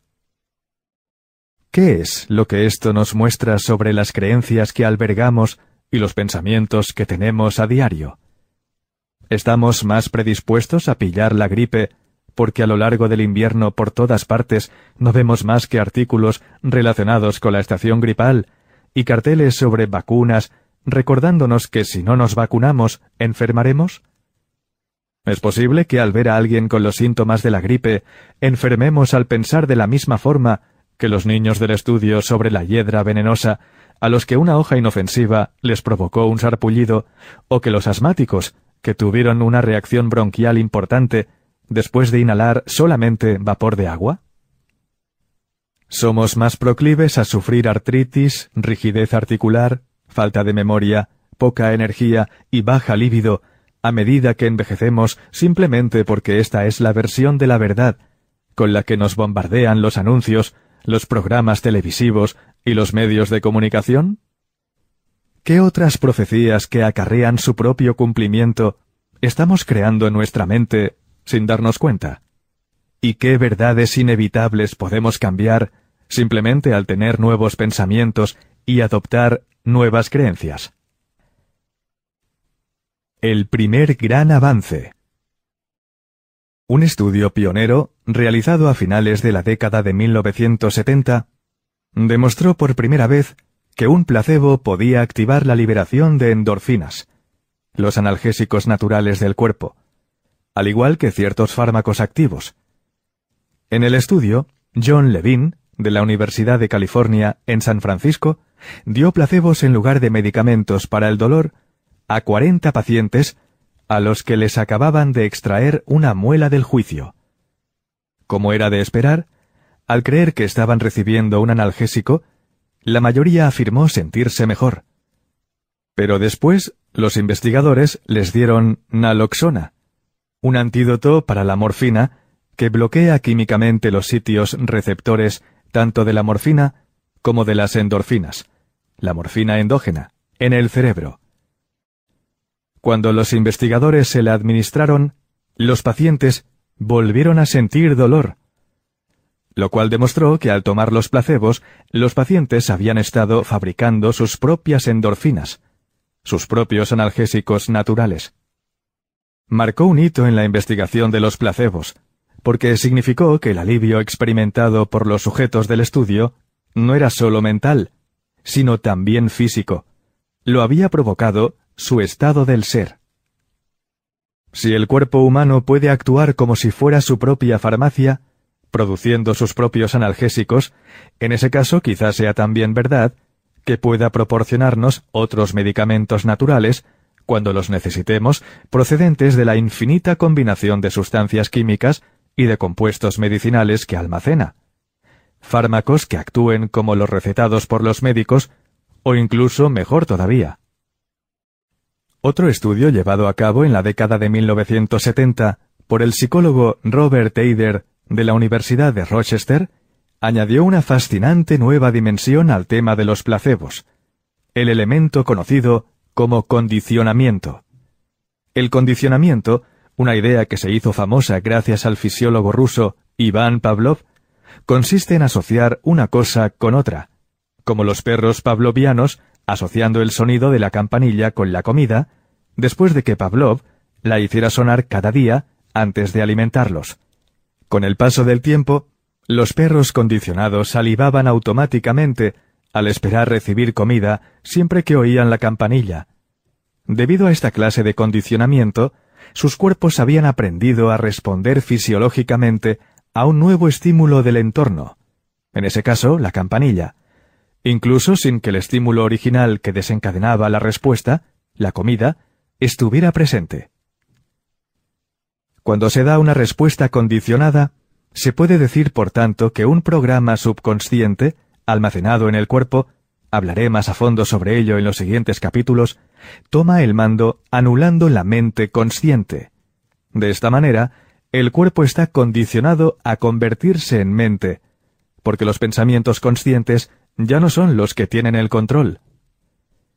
En el caso de Pavlov, estuvo exponiendo repetidamente a los perros al olor, la vista y el sabor de la comida mientras tocaba la campanilla.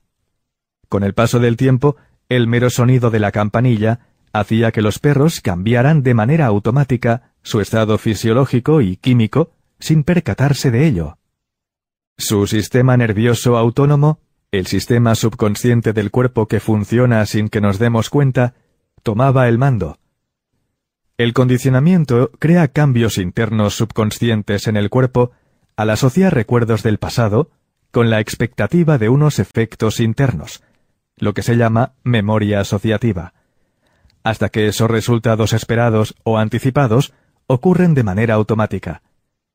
Cuanto más fuerte sea el condicionamiento, menos podremos controlar de manera consciente esos procesos y más automática se volverá la programación subconsciente. Eider intentó estudiar cuánto duraban esa clase de respuestas condicionadas. Alimentó a ratas de laboratorio con agua endulzada con sacarina, mezclada con ciclofosfamida, un fármaco que produce dolor de estómago. Después de condicionar a las ratas a asociar el sabor dulce del agua con el dolor de barriga, esperaba que al poco tiempo se negaran a beberla. Su intención era ver hasta cuándo la rechazaban para medir la duración de su respuesta condicionada al agua endulzada. Pero lo que Eider ignoraba es que la ciclofosfamida también inhibe el sistema inmunitario, de modo que se quedó de una pieza cuando sus ratas empezaron a morir inesperadamente de infecciones bacterianas y víricas. Haciendo un cambio en su investigación, le siguió dando agua endulzada con sacarina, les obligaba a tomársela a la fuerza con un cuentagotas, pero sin añadir la ciclofosfamida. Aunque ya no recibieran el fármaco inhibidor del sistema inmunitario, las ratas seguían muriéndose de infecciones. En cambio, el grupo de control, que había recibido solo el agua endulzada, seguía perfectamente. Asociándose con el inmunólogo Nicholas Cohen de la Universidad de Rochester, Eider descubrió que cuando condicionaba las ratas de laboratorio a asociar el sabor del agua endulzada con el efecto inmunosupresor del fármaco, la asociación era tan fuerte que el mero hecho de pensar en el agua endulzada ya les producía el mismo efecto fisiológico que el propio fármaco, enviando el mensaje al sistema nervioso para que inhibiera el sistema inmunitario. Como le ocurrió a Sam Londe, cuya historia aparece en el primer capítulo, las ratas murieron a causa de un mero pensamiento. Los investigadores empezaron a ver que la mente podía activar subconscientemente el cuerpo de varias poderosas maneras que nunca habían imaginado. El encuentro de Occidente con Oriente. En aquella época, la práctica oriental de la meditación trascendental, MT, enseñada por el gurú hindú Maharishi Mahesh Yogi, se había vuelto famosa en Estados Unidos, avivada por la entusiasta participación de varias celebridades, empezando por los Beatles en la década de 1960. El objetivo de esta técnica, que consistía en aquietar la mente y repetir un mantra durante una sesión de meditación de 20 minutos, dos veces al día, era alcanzar la iluminación espiritual. Pero la práctica le llamó la atención al cardiólogo de Harvard, Herbert Benson, al ver que podía ayudar a reducir el estrés y los factores de riesgo cardiovascular. Desmitificando el proceso, Benson creó una técnica similar a la que llamó respuesta de relajación, descrita en el libro que escribió en 1975 bajo el mismo título. Benson descubrió que cuando la gente cambiaba sus hábitos mentales, podía desactivar la respuesta de estrés, y entonces les bajaba la tensión arterial, se les normalizaba el ritmo cardíaco y entraban en un profundo estado de relajación. Aunque la meditación consistiera en mantener una actitud neutral, en ella también se recalcaba los beneficiosos efectos de cultivar una actitud y emociones más positivas. En 1952, el expastor evangelista Norman Vincent Peale allanó el camino de la conexión mente-cuerpo al publicar El poder del pensamiento positivo, un libro que popularizó la idea de que aquello que pensamos produce en nuestra vida efectos reales, tanto en el sentido positivo como negativo. Esta idea llamó la atención de la comunidad médica en 1976, cuando Norman Cousins, analista político y editor de una revista, publicó un artículo en el New England Journal of Medicine sobre cómo había usado la risa para revertir una enfermedad que podía haber sido mortal. Cousins también contó su historia en el libro que se convirtió en superventas Anatomía de una enfermedad, publicado al cabo de varios años. El médico de Cousins le había diagnosticado espondilitis anquilosante, una enfermedad degenerativa, una forma de artritis que causa la descomposición del colágeno, las proteínas fibrosas que mantienen unidas las células del cuerpo, y le había dado una posibilidad entre 500 de curarse. Cousins sufría un tremendo dolor y le costaba tanto mover los miembros que apenas se podía girar en la cama le aparecieron nódulos granulados bajo la piel, y en su peor época, las mandíbulas se le estuvieron a punto de trabar. Convencido de que su persistente estado emocional negativo había contribuido a su enfermedad, decidió que también era posible que un estado emocional más positivo revirtiera los daños. Mientras seguía visitando a su médico, Cousins empezó un régimen de dosis masivas de vitamina C y de películas de los hermanos Marx, así como otras películas de humor y programas cómicos. Descubrió que diez minutos de reír a mandíbula batiente le permitían dormir dos horas sin sentir dolor. Al final consiguió recuperarse del todo. Cousin se curó simplemente a base de desternillarse de risa. ¿Cómo fue esto posible? Aunque los científicos de aquella época no pudieran entender o explicar semejante recuperación milagrosa, las investigaciones nos muestran en la actualidad que lo más probable es que se debiera a procesos epigenéticos. El cambio de actitud de Cousins le cambió la química del cuerpo, y esta a su vez alteró su estado interno, permitiéndole programar nuevos genes de nuevas formas. Simplemente resilenció o desactivó los genes que causaban su enfermedad y reactivó o activó los responsables de su recuperación. En los siguientes capítulos hablaré con más detalles sobre la activación y la desactivación de los genes. Muchos años más tarde, una investigación llevada a cabo por Keiko Hayashi, de la Universidad de Tsukuba, en Japón, reveló lo mismo.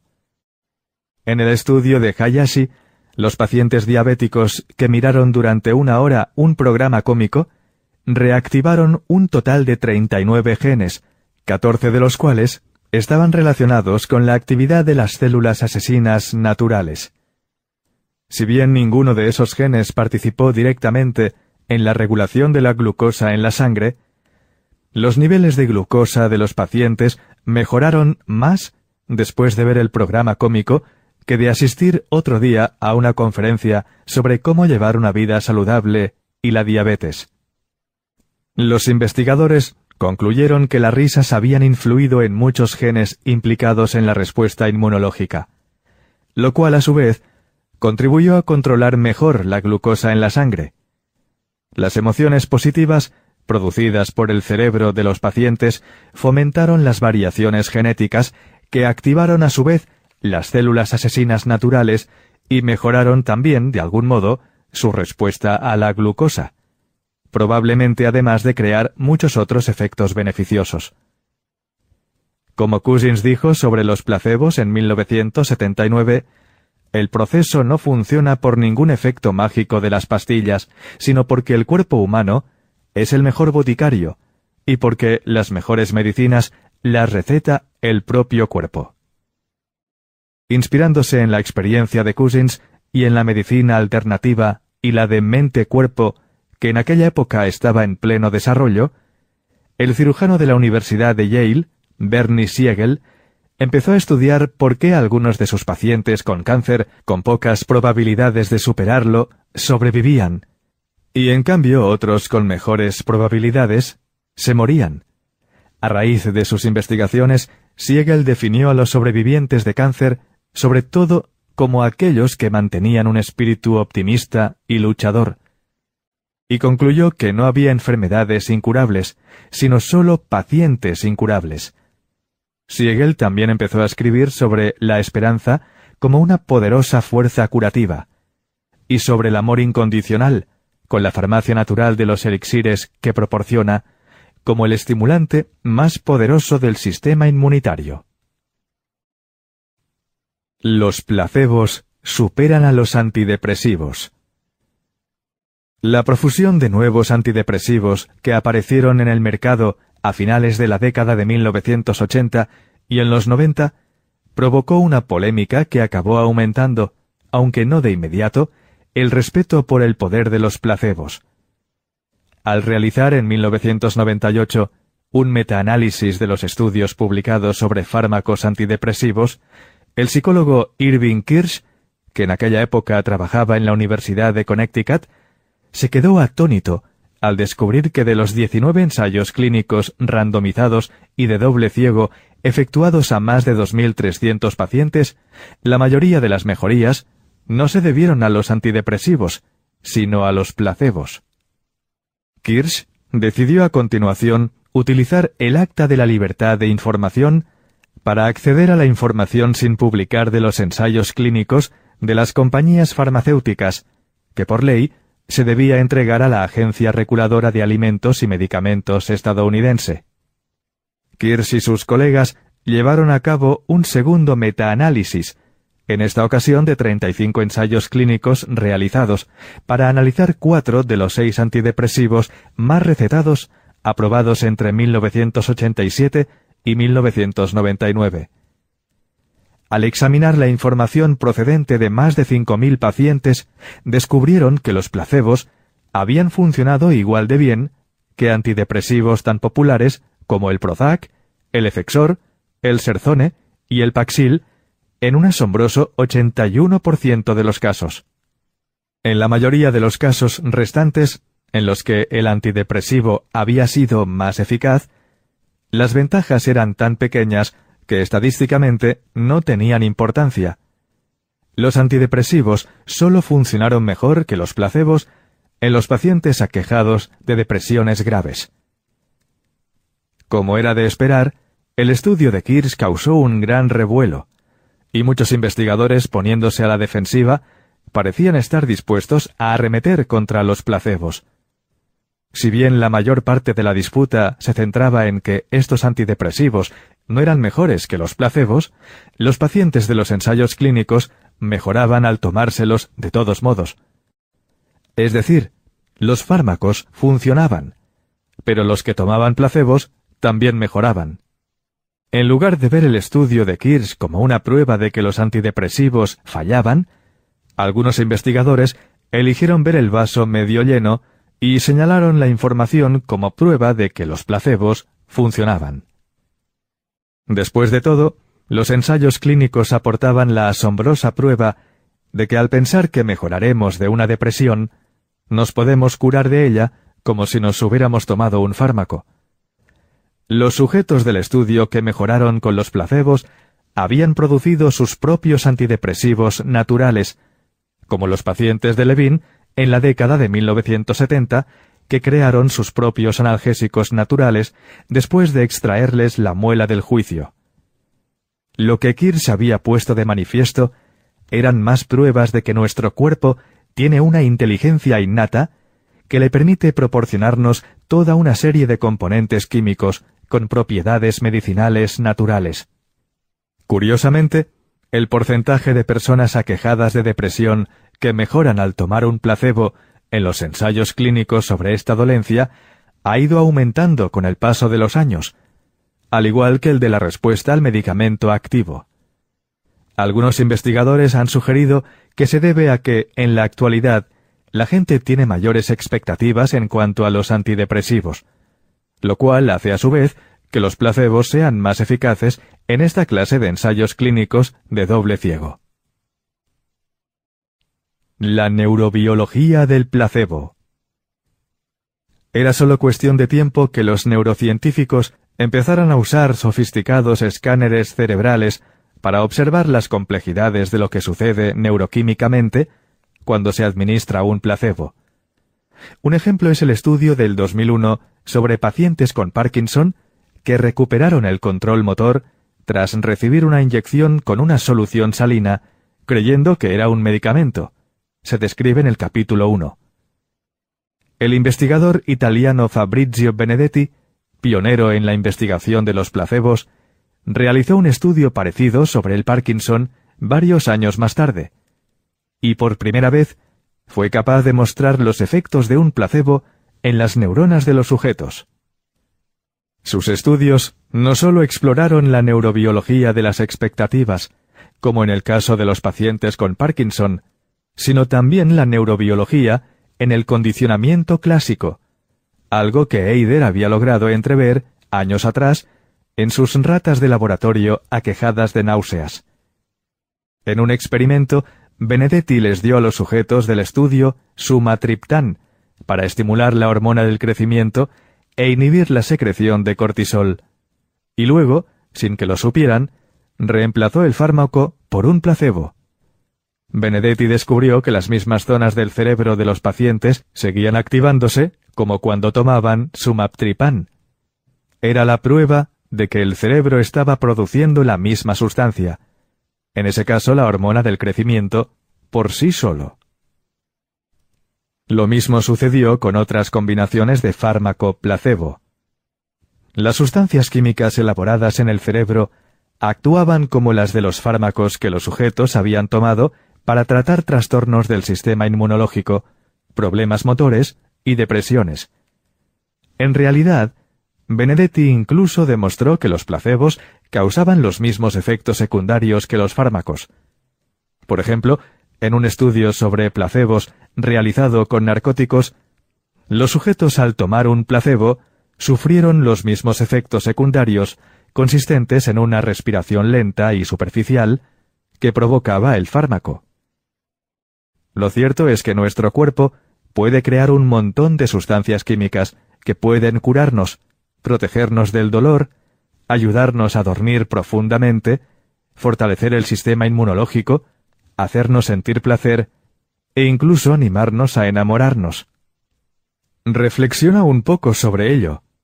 Si un gen en particular ya se expresó para fabricar esas sustancias químicas en concreto en un determinado momento de nuestra vida, pero luego dejamos de elaborarlas debido a algún tipo de estrés o de enfermedad que desactivó ese gen, tal vez podamos volver a activarlo, porque nuestro cuerpo ya sabe cómo hacerlo de esa experiencia pasada. Sigue leyendo para no perderte las pruebas de los estudios que lo demuestran. Empecemos viendo cómo ocurre. Las investigaciones neurológicas revelan algo realmente asombroso. Si una persona sigue tomando la misma sustancia, su cerebro seguirá activando los mismos circuitos de la misma forma, memorizando lo que hace la sustancia, y puede acabar condicionada por el efecto de una pastilla o una inyección en particular al asociarlo con un cambio interno que ya ha experimentado. Debido a esta clase de condicionamiento, cuando tomamos luego un placebo, se activan los mismos circuitos que si tomáramos el medicamento. La memoria asociativa pone en marcha un programa subconsciente que asocia la pastilla o la inyección con los cambios hormonales en el cuerpo, y entonces el programa envía automáticamente las señales al cuerpo para que elabore las mismas sustancias químicas que contiene el fármaco. Es asombroso, ¿verdad? La investigación de Benedetti también destaca otro punto con gran claridad. Distintos tipos de tratamientos con placebos funcionan mejor con distintos objetivos.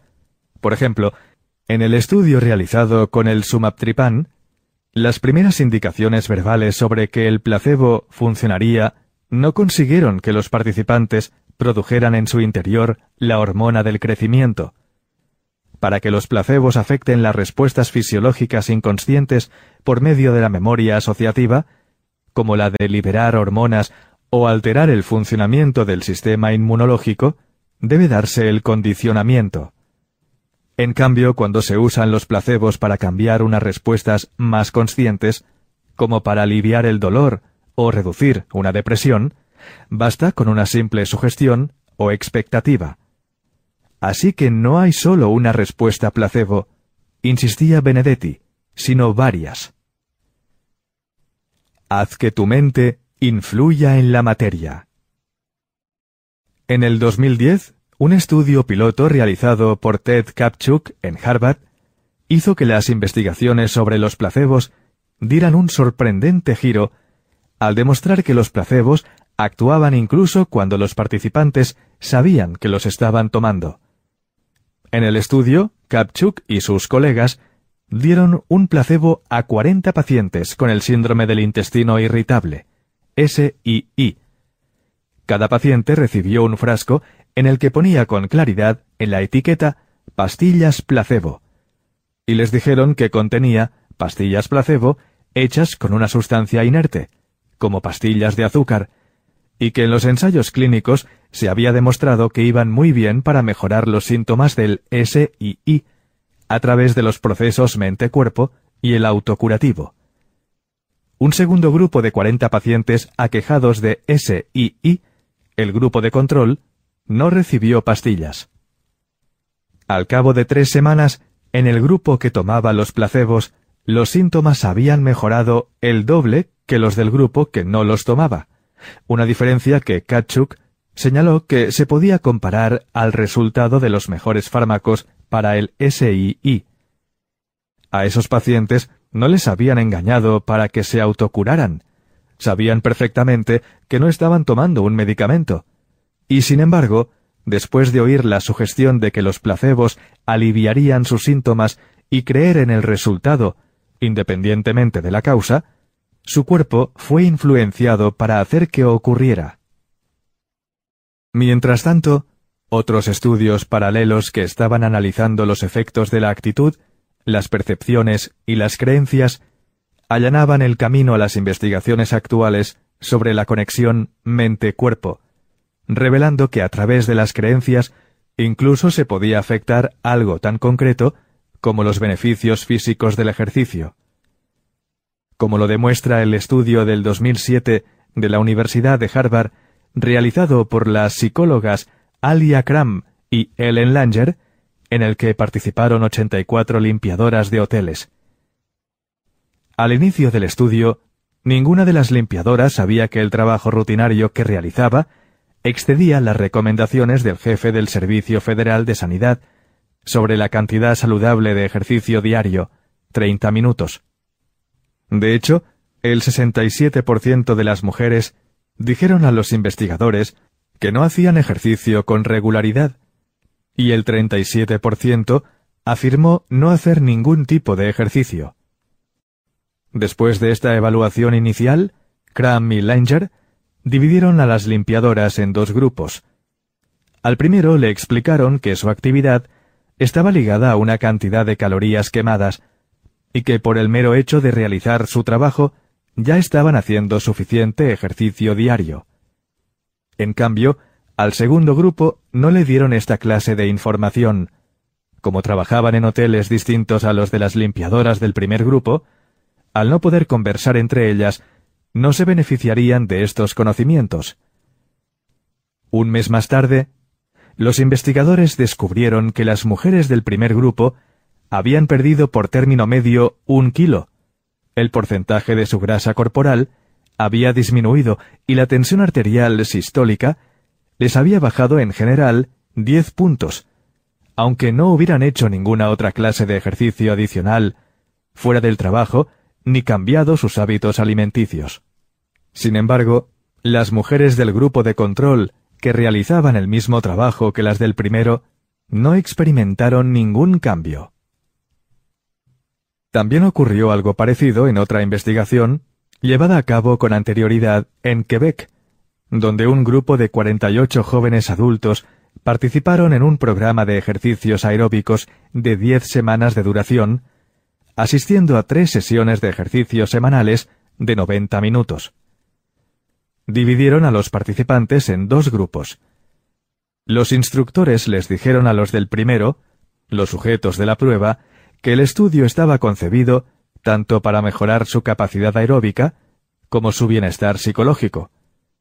A los del segundo, en cambio, el grupo de control, solo les mencionaron los beneficios físicos de los ejercicios aeróbicos. Al finalizar las diez semanas, los investigadores descubrieron que en ambos grupos había aumentado la capacidad aeróbica, pero solo a los sujetos de la prueba y no a los del grupo de control les había mejorado considerablemente la autoestima, un indicador del bienestar. Como estos estudios demuestran, el mero hecho de ser conscientes de algo puede producir un efecto físico en nuestro cuerpo y nuestra salud de manera importante. Lo que aprendemos, el lenguaje usado para definir lo que experimentaremos y el significado que le damos a las explicaciones que nos ofrecen, todo ello afecta nuestra intención. Y cuando hacemos algo estando más motivados, obtenemos mejores resultados. Es decir, Cuanto más aprendas sobre el qué y el por qué, más fácil y eficaz se volverá el cómo. Espero que este libro te ayude a lograrlo. Cuanto más sepas lo que estás haciendo y por qué lo haces, mejores resultados conseguirás. También le damos un significado a factores más sutiles, como el color del medicamento que tomamos o la cantidad de pastillas que ingerimos, como lo demuestra un estudio más antiguo, aunque clásico, de la Universidad de Cincinnati. En este estudio los investigadores dieron a 57 estudiantes de medicina una o dos cápsulas de color rosa o azul, todas ellas inertes, aunque les dijeron que las rosas eran estimulantes y las azules sedantes. Los investigadores concluyeron, dos cápsulas produjeron cambios más evidentes que una sola, y las azules se asociaron con efectos más sedantes que las rosas. Los estudiantes consideraron que las azules eran dos veces y medio más eficaces como sedantes que las rosas, aunque todas las pastillas fueran placebos. Una investigación más reciente revela que las creencias y las percepciones también pueden afectar a la puntuación obtenida en las pruebas estandarizadas de rendimiento mental. En un estudio canadiense de 2006, a 220 estudiantes del sexo femenino les dieron a leer unos artículos falsos sobre una investigación afirmaba que los varones tenían un 5% más de ventaja sobre las mujeres en cuanto al rendimiento matemático. Dividieron al grupo en dos. A uno se le informó que la ventaja se debía a factores genéticos recién descubiertos, y al otro que la ventaja se debía a la forma en que los profesores de educación primaria estereotipaban a los chicos y las chicas. A continuación, les hicieron una prueba de matemáticas. Las chicas que habían leído que los hombres tenían una ventaja genética sacaron una nota más baja que las que leyeron que la ventaja de los hombres se debía a los estereotipos inculcados. Es decir, cuando les hicieron creer que su desventaja era inevitable, las chicas se comportaron como si realmente tuvieran esa desventaja. Un efecto similar se ha documentado en los estudiantes afroamericanos, que históricamente obtienen notas más bajas que los blancos en cuanto a vocabulario, lectura y pruebas de matemáticas. Es el caso de la prueba de aptitud escolar, SAT, del inglés Scholastic Aptitude Test, aun cuando la clase socioeconómica no sea un factor que intervenga. En realidad, los estudiantes de color sacan de media una puntuación de un 70 a un 80% más baja que los estudiantes blancos de la misma edad en la mayoría de las pruebas estandarizadas. El psicólogo Claude Steele, de la Universidad de Stanford, explica que la culpa la tiene un efecto llamado la amenaza del estereotipo. Su investigación muestra que los estudiantes de grupos a los que se ha estereotipado negativamente rinden menos cuando creen que la puntuación se evaluará según ese estereotipo que cuando no se sienten esa clase de presión. En el estudio de Steele, que marcó un hito, realizado en colaboración con Joshua Aronson, los investigadores hicieron una serie de pruebas verbales de razonamiento a estudiantes de segundo curso de la Universidad de Stanford. A algunos les hicieron creer en las instrucciones el estereotipo de que los estudiantes de color sacaban notas más bajas que los blancos, y les indicaron que la prueba que estaban a punto de realizar era para medir su capacidad cognitiva. Y en cambio a los del otro grupo, les dijeron que la prueba no era más que una herramienta de investigación sin importancia. En el grupo donde les habían dicho lo del estereotipo, los estudiantes de color sacaron una puntuación más baja que los blancos, pese a haber obtenido todos la misma nota en el SAT. Pero en el grupo en el que no se habló del estereotipo, los estudiantes de color y los de raza blanca que habían sacado la misma nota en el SAT obtuvieron la misma puntuación, demostrando que el efecto bombeo había marcado una gran diferencia. El efecto bombeo significa básicamente cuando alguien, algún lugar o algo de nuestro entorno, por ejemplo, al realizar una prueba, desencadena toda clase de asociaciones almacenadas en nuestro cerebro, como por ejemplo, que los que corrigen esa prueba crean que los estudiantes de color siempre sacan una puntuación más baja que los blancos, haciendo que actuemos de determinada forma, sacando una nota más baja sin ser conscientes de ello. Se llama efecto bombeo porque funciona como cuando cebamos una bomba.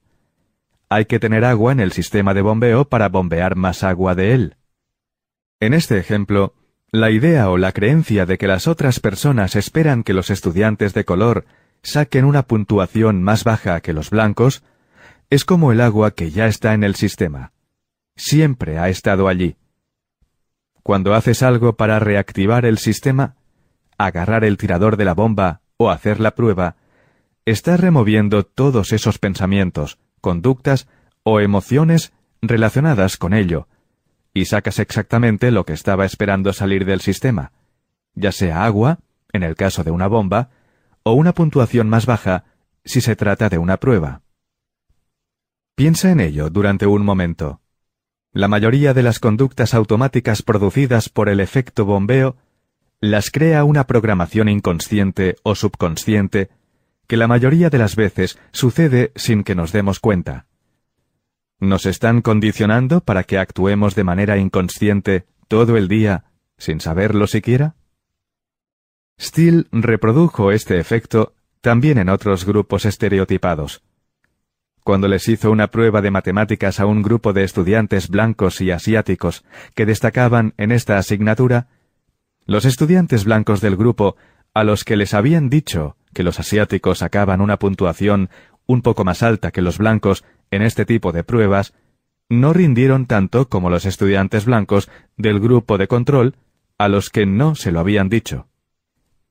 Los experimentos de Steele llevados a cabo con estudiantes del sexo femenino que sobresalían en matemáticas revelaron resultados parecidos. Cuando esperaban inconscientemente sacar una puntuación más baja, les ocurría exactamente eso.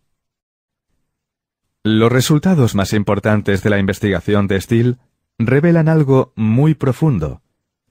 aquello que nos han condicionado a creer sobre nosotros mismos y aquello que nos han programado a creer que los demás piensan de nosotros afecta nuestro rendimiento, como el éxito que tendremos.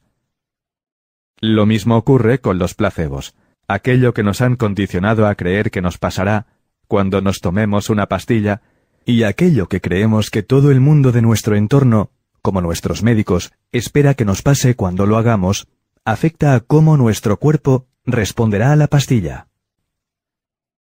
Podría ser que muchos fármacos o incluso intervenciones quirúrgicas funcionen mejor porque nos han estado cebando, educando y condicionando una y otra vez para creer en sus efectos, cuando de no ser por el efecto placebo, esos medicamentos quizá no funcionarían tan bien, o incluso no lo harían en absoluto? ¿Puede ser tu propio placebo? Dos estudios recientes de la Universidad de Toledo de Ohio quizá han sido los que más luz han arrojado sobre cómo la mente determina lo que percibimos y experimentamos. Para cada uno de los estudios, los investigadores dividieron a un grupo de voluntarios con buena salud en dos categorías, optimistas y pesimistas, según cómo respondieron a las preguntas de un cuestionario de diagnóstico. En el primer estudio, les dieron un placebo, pero les dijeron que era un fármaco que les haría sentirse mal. Los pesimistas tuvieron una reacción negativa más fuerte a la pastilla que los optimistas. En el segundo estudio, los investigadores también les dieron a los participantes un placebo, diciéndoles esta vez que les ayudarían a dormir mejor.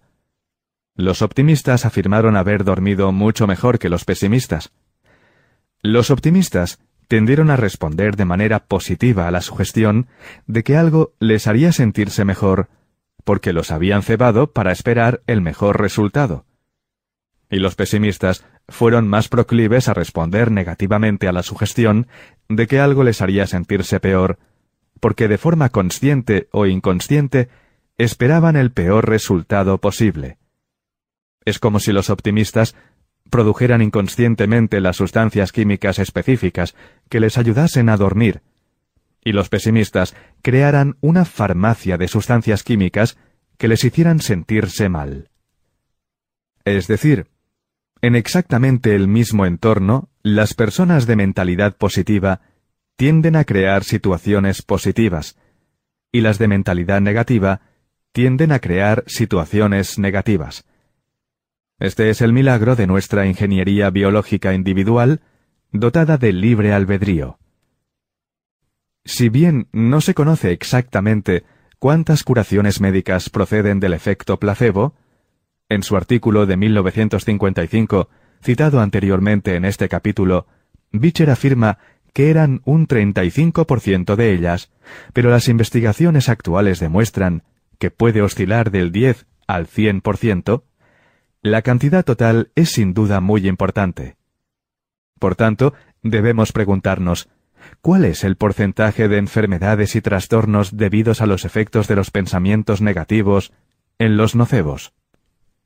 teniendo en cuenta que las investigaciones científicas más recientes en el campo de la psicología estiman que cerca del 70% de nuestros pensamientos son negativos y redundantes, la cantidad de enfermedades que podemos crear inconscientemente debido al efecto nocebo es tremenda, sin duda mucho más elevada de lo que creemos.